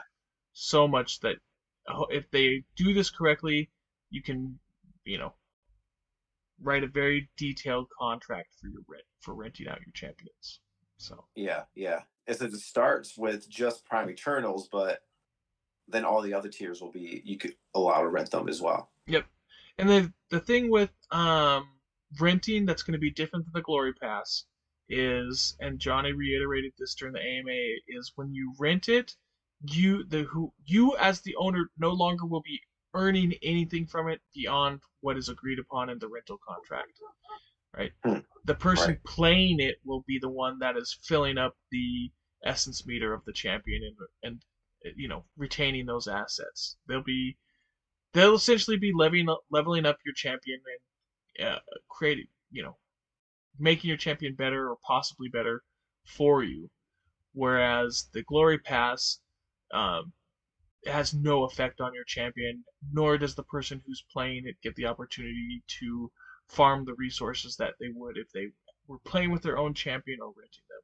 So no essence, no bone, none of that kind of stuff. Only in-game content that would have been provided no matter who's being who's playing it. So So it seems like the champion rentals uh maybe a better route to take. it really depends. During the during the beginning of the gameplay cycle, I would 100% agree. Um, Mhm. If if they don't put a cap on the glory pass when we got to talk about it, like the the possibility to make a lot of money is down there. So. Uh-huh. All right. Um, let's talk about. We all know there's pets. They have uh, their utilities goes over them. Um, and this is where it says pests can have costumes to earn in game, right? So if they're gonna have costumes for pets, there's gonna be so much customization options in this game, guys. It's gonna be So cool. crazy. Yeah. Right, right. Lots, lots That's of the pets, right? opportunity for vanity spending. So Mhm. Let's see. And we know that they have their unique, their passive abilities, all, all the pets. They had a whole breakdown in that. Yep. So yeah, you can feel free to go research that more on your own. We're just touching base because we've already been talking now for over two and a half hours. We appreciate everybody for listening this far, and if you if you're still here with us, Hey, it's, Uh, it's a big white paper, right? it's deep, very deep. So yeah, yeah. then they get into free to play player on ramp. They specifically say they wanted to make this free to play to bring in a wider base. So um, yeah, this is one of the things that, that hit me. I think we're was is this the first time we they talked about this at least or put it in the white paper? As a free to play to, to even start or to even play? I mean, I I, I think think so. they always intended it to be free to play, but this is the first time I think they've specifically spelled that out. So, Okay. Right. Uh, players will be able to, through various activities, earn the resources they need to progress in the game. Means that players can unlock and acquire their own champion without ever having to spend any money. Yeah, I This that is- all the way up top. Yep, this is through the Maestro system, right? Uh, this is kind of where it's you know a little different. Um, it says they need to have two different dimensions that the Maestros focus on: account-bound Maestro progression, um, uh, various qual- challenges and quests to earn resources and level up their account. It's important is it unlocks new features and game modes and access to better resources for champion breeding and training. So the 2nd dimension is related to the Glory Pass. All players can participate in the Glory Pass, unlocking exclusive rewards and rare champions. Premium versions offer even more rewards. So this doesn't it doesn't make sense because it says a successful Maestro player needs to strike a balance between these two players' dimensions of progressions. So it's like, are we going to have a maximum amount of XP that our Maestro can earn, and you have to decide how you want to, like a skill tree with a limited, instead of being able to fill out your entire tree, you can only fill out half of it? So, It might it might be per champion. So like like as you do the mini games and as you do the different things that so maybe there's like two sides of it. So one is like your account wide progression just without owning a champion. mhm. And then with that link to a champion, that might be like as you use a champion, maybe that champion itself also has its own progression. Yeah, I'm not not sure because it says focusing on the countbound progression is crucial to unlock new features and resources. Participating in the Glory Pass, though, is equally important to gain access to exclusive rewards and increase their champion collection.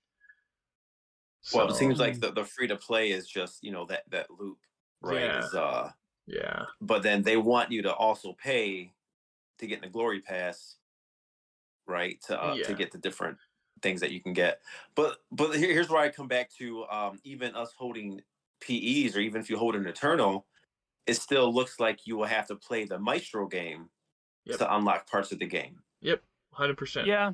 Yeah, I think so too. So so maybe like you can't leave the courtyard until you've done a certain thing, you know. yeah, yeah. Maybe it Maybe- unlocks different areas of the of the world or something. Or or different dimensions. Maybe you have to do something to go to Hella, you know. yeah in order mm. to even use your pe in different areas like you have to unlock it with the maestro Quite possibly. Maybe you have to have a specific Maybe. kind of maestro or specific looking maestro too, right? Because getting the customizations, which we touched on at the beginning, like one, two, three, Yeah. four, five, six, seven, eight, eight or nine different customizations for now. But who knows by the time that the game goes live. Um, but this is the type of stuff, like if you look on the screen now, where it's talking about the path of the maestro, right? It's a collection of achievements that unlock access to different features and quality of life improvements. So are these going to be this path of the maestro? Is this going to be different than what they're talking about with the uh, the glory pass versus the account bound achievements, right? Because these would seem like things that once you've earned them, you don't want them to unlock. But if these account bound achievements, you know, reset every time the glory pass season resets, I could see why you would want to work towards. You could only work towards one or the other. So hmm These unlocks are cool. It gives you a reason to uh, to play, so you can get a a, a bodyguard, an imperial escort, Yep. Do the double jump. skins. Do the double jump, And- bro. Right, right. You know, you can have to reach some high areas, maybe, maybe Right. jump on top of buildings. no, I was reading something How in about, general how about chat. a, a jump to begin with? Th- th- I think the jump we currently have is a is kind of a fake placeholder one. Yeah. Someone was saying they like the Maestro jump the best. I was like, okay, sure, bud. Alright. So then they finally at the like the practically end of the white paper get into the glory pass, which Yeah. is like one of the most controversial subjects of the entire land and glory pass were like the two biggest things that everybody wanted to know about, right? hmm there's very little in the glory about the glory pass right offers a free and premium tier allowing players to progress through the tiers by completing daily and weekly quests and earning glory premium tier provides access to more exclusive rewards in the free tier in the regular Yeah. battle mode players who do not own a champion of their own have the opportunity to choose one from a pre-selected group of eternals which is essentially like what we're doing right now right? We have a pre-selected group of Eternals that we have access to right now. Yeah, But what they're saying is just like, you know, when you played Mortal Kombat or Super Smash Brothers or whatever, you had to play so many f- uh, fights or win so many fights or do certain secret um, achie- uh, quests to unlock other characters. It's going to be very, very similar in the Glory Pass. So, the more Well, you who- do, champions are? If you can play for free, whose champions are these? that's going to be prime champions only have the opportunity right uh let's see by offering lock champions through the glory pass players oh, doesn't say actually right here doesn't say i i was under the assumption i swear i read somewhere that it was just going to be primes do you remember reading that Yeah, I seen that. Um, well, I think no. What the rental said that primes start off as being the only ones that can yeah rent out. I'm sure i could have swore i read somewhere that it's just primes but we'll see? That can use that can play the Glory Pass. that can be in the glory pass. So we'll see. I don't know. That's a big question too. Now, I if there's a free right, if, it's a, if there's a free tier, Mhm. what primes or, or or what you know champions are they playing? anyone that submits a champion to the glory pass, like that's the thing is, um, you can submit your champion to the glo- to be played in the glory pass, right? Yeah, Instead instead of, and that's the thing is like, this is the glory pass is getting rid of the active staking, and that is more um what it is in my mind is if you're Mhm. actively submitting your champion to be played in the glory pass, they're allowing you to You're- you're share the revenue from the glory pass. Right. So rather than play with your own matter champion, free. yeah. Well, yeah. You're so sharing you're sharing the overall revenue. So it's not like oh somebody selected to play your champion for free. You don't get anything, but you share the overall revenue. Well, some the of the tier too. yeah, some of the free champions are going to be the ones that get used the most, right? So Yeah. it might not be a bad thing to be in that free tier. So Okay. But- what do you get for that? I'm saying too though. Like just if you're are you are you sharing? You're so you're sharing Share- the uh, things that they make. Mhm. share of the revenue of people who pay for the premium glory pass. So Okay. we have no idea how much or when or how often or any of that stuff yet. So big, big question marks about the glory pass remain. hmm All right. Then it gets into guilds. So this was interesting because it's essentially saying they want the guilds to pledge. Right? When we first got into uh, champions, they want us to choose a house. So uh, they're saying Yeah. that guilds will have to choose a house as well, and uh, that will affect the overall house and political actions and all types of stuff. So the game I of like political intrigue, Dav, has been opened. So step in. Oh man, sir. bring bring out the Machiavelli book, bro. The Prince. yeah, I like that they did this too, B. I think it was a really good idea, and it's it's gonna bring a lot of really cool things into the game. So uh, Yeah, especially with the guilds that are trying to do mm, like multiple houses. Yep, like um, the wardens who were supposed to be the wardens of uh, of keeping everyone you know on equal footing. I want to see how that's going to work. And uh, TPS, you know, who started out as Death Gang, are they going to be a, a House of Death Death guild? Gang. So it'll be it'll Mhm. be interesting to see how this plays out with the, the two guilds that we have in the Messina right now, specifically. Yeah. Let alone the ones that are to come. Right. Right. So. And I'm wondering, the this, House this, of this Pineapple? is an end game. House of Pineapple. I love some House of pineapple. no pineapple, yo. So this is this is mostly for really literally in-game stuff, right? So if you have a guild like that, really a Discord guild or outside, it's kind of like uh like a social guild, but in the game, I'm guessing you can choose different houses and pledge different houses. Maybe it's a overall strategy from your guild from Discord, and then separate it up to pledge the different uh, houses in the game. Mm, no, I think your Right. overall guild is gonna have to pledge to one to one specific house. So I think this is really cool. I, I like the idea that you get certain bonuses from a certain deity, you know. mhm. So maybe maybe if you do like House of Death, maybe they actually influence your death champions more and maybe they'll have some kind of negative effect on like the life ones or something. we'll see, Maybe. man. I don't know. So Yeah. much, man. Again, This one of those in the right- things where it's like uh, we'll have to figure out, you know, what Champions Ascension develops for us. But it, it seems like something that's cool is coming down the line. Yeah. Yeah, yeah. It's so So- involved, man. So much. That's, why I said up top. It's like they're they they fleshed out their thesis and, and they're showing us a lot more of what the game will be. Yep. So Yep. so involved. Yeah. The one thing they don't have, and that's still kind of uh, clear as mud, is the game chain.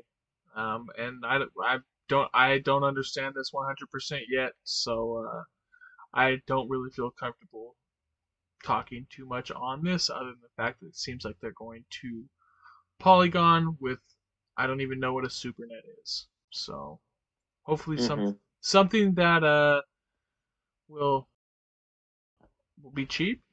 I don't know. So Yeah, yeah. Well, you know, our, our faith is in the devs, right? Because even Castman Steven said this in the um in the AMA. Uh, he was like, "This is taking a lot of energy and focus and due diligence to figure out the game chain and, and all of these things. It's not like what the game is right now, us testing it and playing it with the bugs and all that in the system. This is completely different. And then I think this Yeah. has a lot to do with the partnership up top that they have in with, you know, the uh what they call the in Plai Labs, right? Plai Labs and, Plai Labs. and Polygon. Well, the partnership with um who was the, the investor? Oh, Oh, A A16. Yeah. It has a lot to do with them, right? So they can kind of advise through this whole process as well. Right. So it's like what what chain to use and how to use it. Well, and that's the, here's the thing is like we're not ready for the economy to go live yet, so I I'm not 100% sure why they're worried about this. Right? In in six in in two months, it could be a completely different landscape when it comes to assets and these types of things, right? So like they're talking here about bridging assets. Like I'm Yeah. not ready. I'm not ready to bridge my assets yet. I I play another game that minted on Ethereum, had us bridge to Polygon, and now just this last weekend underwent a complete contract rewrite. They unbridged everybody's assets and went back to Ethereum um, NFTs and are using a system called mirroring, where they're using another chain that essentially mirrors the Ethereum chain. Right? It's just Ah. it's and so it's the Arbitrum chain that they're using, and so it's like they. I literally just went through the process of having to pay to bridge my stuff. So what happens when they determine that you know bridging in this POS SuperNet isn't going to be good enough? Right? It's going to cost us a lot of money to do bridge these assets over. Are they going to do it for free when we have to bridge back out or bridge onto the next thing? That's better in two months or three months. So that's my only concern for right now with all of this. Mm-hmm. stuff. Well, like, like I think that's why you said they they did a lot of due diligence on this part, and hopefully it's just one move. I think Polygon is probably the right play for this because you know, this game's on Polygon and you know good solutions to the gas. So Yep. we shall see. We shall We see. shall. Mhm. And then there's all these Ecosystem. reasons. Yeah, there's all these reasons why they're su- they're supporting it. Um, you know, all of these are good reasons. All of these are really good reasons. Um, Yeah. low friction, fraud monitoring, embedded fiat and crypto payments, um, multiple account support authentication. Um, people they can do semi-custodial wallets or self-custodial wallets. Like, there's lots of good points here, man. I don't see anything Yeah. bad with any No, of it's this. worth it. It's just information that um, you need to read and soak in. So. We yeah. So we will have to literally move our assets personally. Yes. Right Right. now, yes, hundred percent. So, and that's why they want to Right. give all this different, um, all these different uh, resources and support. So Yeah. Yeah. then a uh, we get back to the in-game marketplace where they're uh, allowing us to buy, trade, and sell in-game assets. Um, which again, I know Gonzaga. I was when they were talking about um, having the on off-chain in-game currencies um, and not being able to trade them. It still do, does say essentially you'll be able to list your items for gold, which is one of the um, off-chain currencies, and I I, Hmm. I highly believe you'll be able to do it for Messina or as well, so, or at least trade gold for Messina, right? So there'll be a Yeah. workaround for pretty Trade much Messina. Right. Trade a Messina for gold, and maybe the gold is the thing that you change into fiat. You know, there, there's a way to do it. Yep. Right. Yep. So, and after Alright. the after the marketplace, we get in the big disclaimer that pretty much just says, um, all this could be for nothing if they decide they want to change. The anything. whole yeah, our whole podcast could be for fucking nothing. Yeah. So, thank you for spending the last three hours with us, but they changed everything again. I think we lost Gonzaga. oh no. It's all All good. All good, man. He uh, uh he's to. No, that's bro. That was very involving. I think that's why all the way up in the top three hours ago, I said it, the most exciting part for me was to see the way that uh they just dove deeper into what the vision was. Right, they're giving us their vision. This is what the game is. Uh, more content, diving deeper into it, and, and this is a real fucking thing, man. It, it just looks very, very good. So that that's what I was excited about.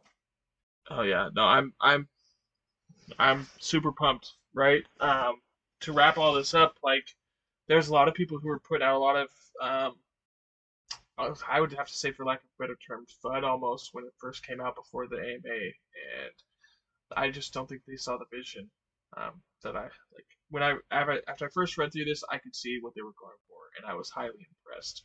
And after Right. the AMA, listen to the AMA, I'm even more impressed um, and even more bullish on Champions Ascension.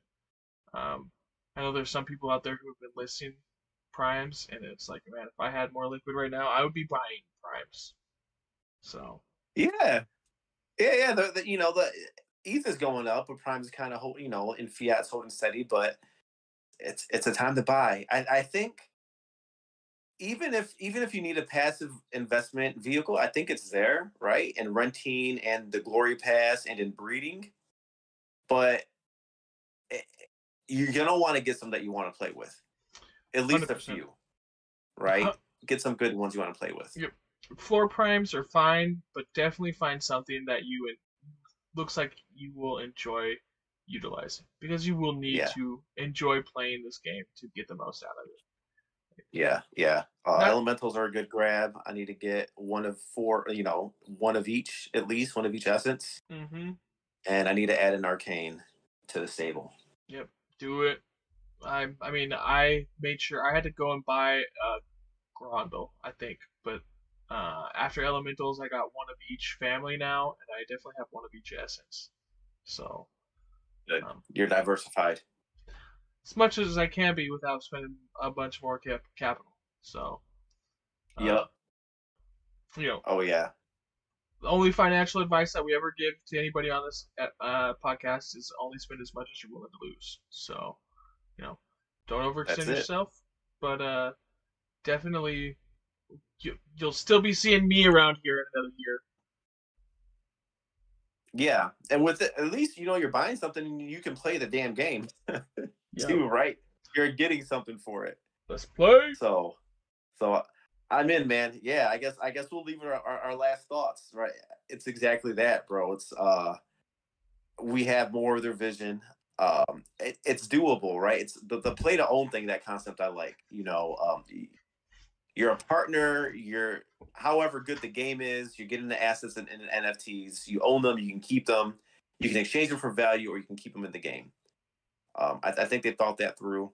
I'm very bullish. I, I never, I never thought anything negative about the white paper at all. I was bullish when I read it. It kind of changed my approach to it, right? Which is like I was even thinking buy a lot of floor primes and get rid of you know some of the nicer ones, but at this point, no, I don't think you need to stack a bunch of floor primes. I think uh, get some that you can play with. So bullish, digging it, loving it. Final thoughts, Mac. What are you thinking? Uh, I know um, everyone who can't who isn't reading the chat right now, Gonzaga had to uh, go do some IRL stuff, but I I just wanted to make sure um, to give him a shout out. Thank him for coming on today and filling in for Dip for us. Uh, we appreciate having him on anytime that he, he joins us. I'm gonna anybody who's still here with us, you're fucking awesome. Thank you. This was a super long one, but there was so much to go over, man. Um, and and that's the thing though is they gave us so much with so little. Like there's so much still to come. Um, and yeah. if if you think this has been a ride so far, like the ride is just beginning, and I think it's going to be an amazing ride, and I'm ready for it, man. Um, I, like like I said before, super bullish on the project, um, super bullish on the team, and I look forward to it. Um, I I look forward to all things NFT, man. I'm about to go to NFT NYC next week and go chop it up and try and uh, you know, meet some NFT people. Maybe That's get us cool, bro. score us some more interviews with some some uh, influential teams. So Do your thing, Mac. Man, that's that's fucking amazing. Want a whole rundown, bro? The next show. We'll talk about that. All right, hey, let's wrap it. sounds like a plan, brother. All right, man. Well, everybody, thanks thanks for tuning in. At least we have something to refer to. If you if you don't want to read the white paper, you got three hours with us, and we we delve deep on everything. But we'll see you again. It's bi-weekly now, and as you know, as always, prime minds think alike. We're out.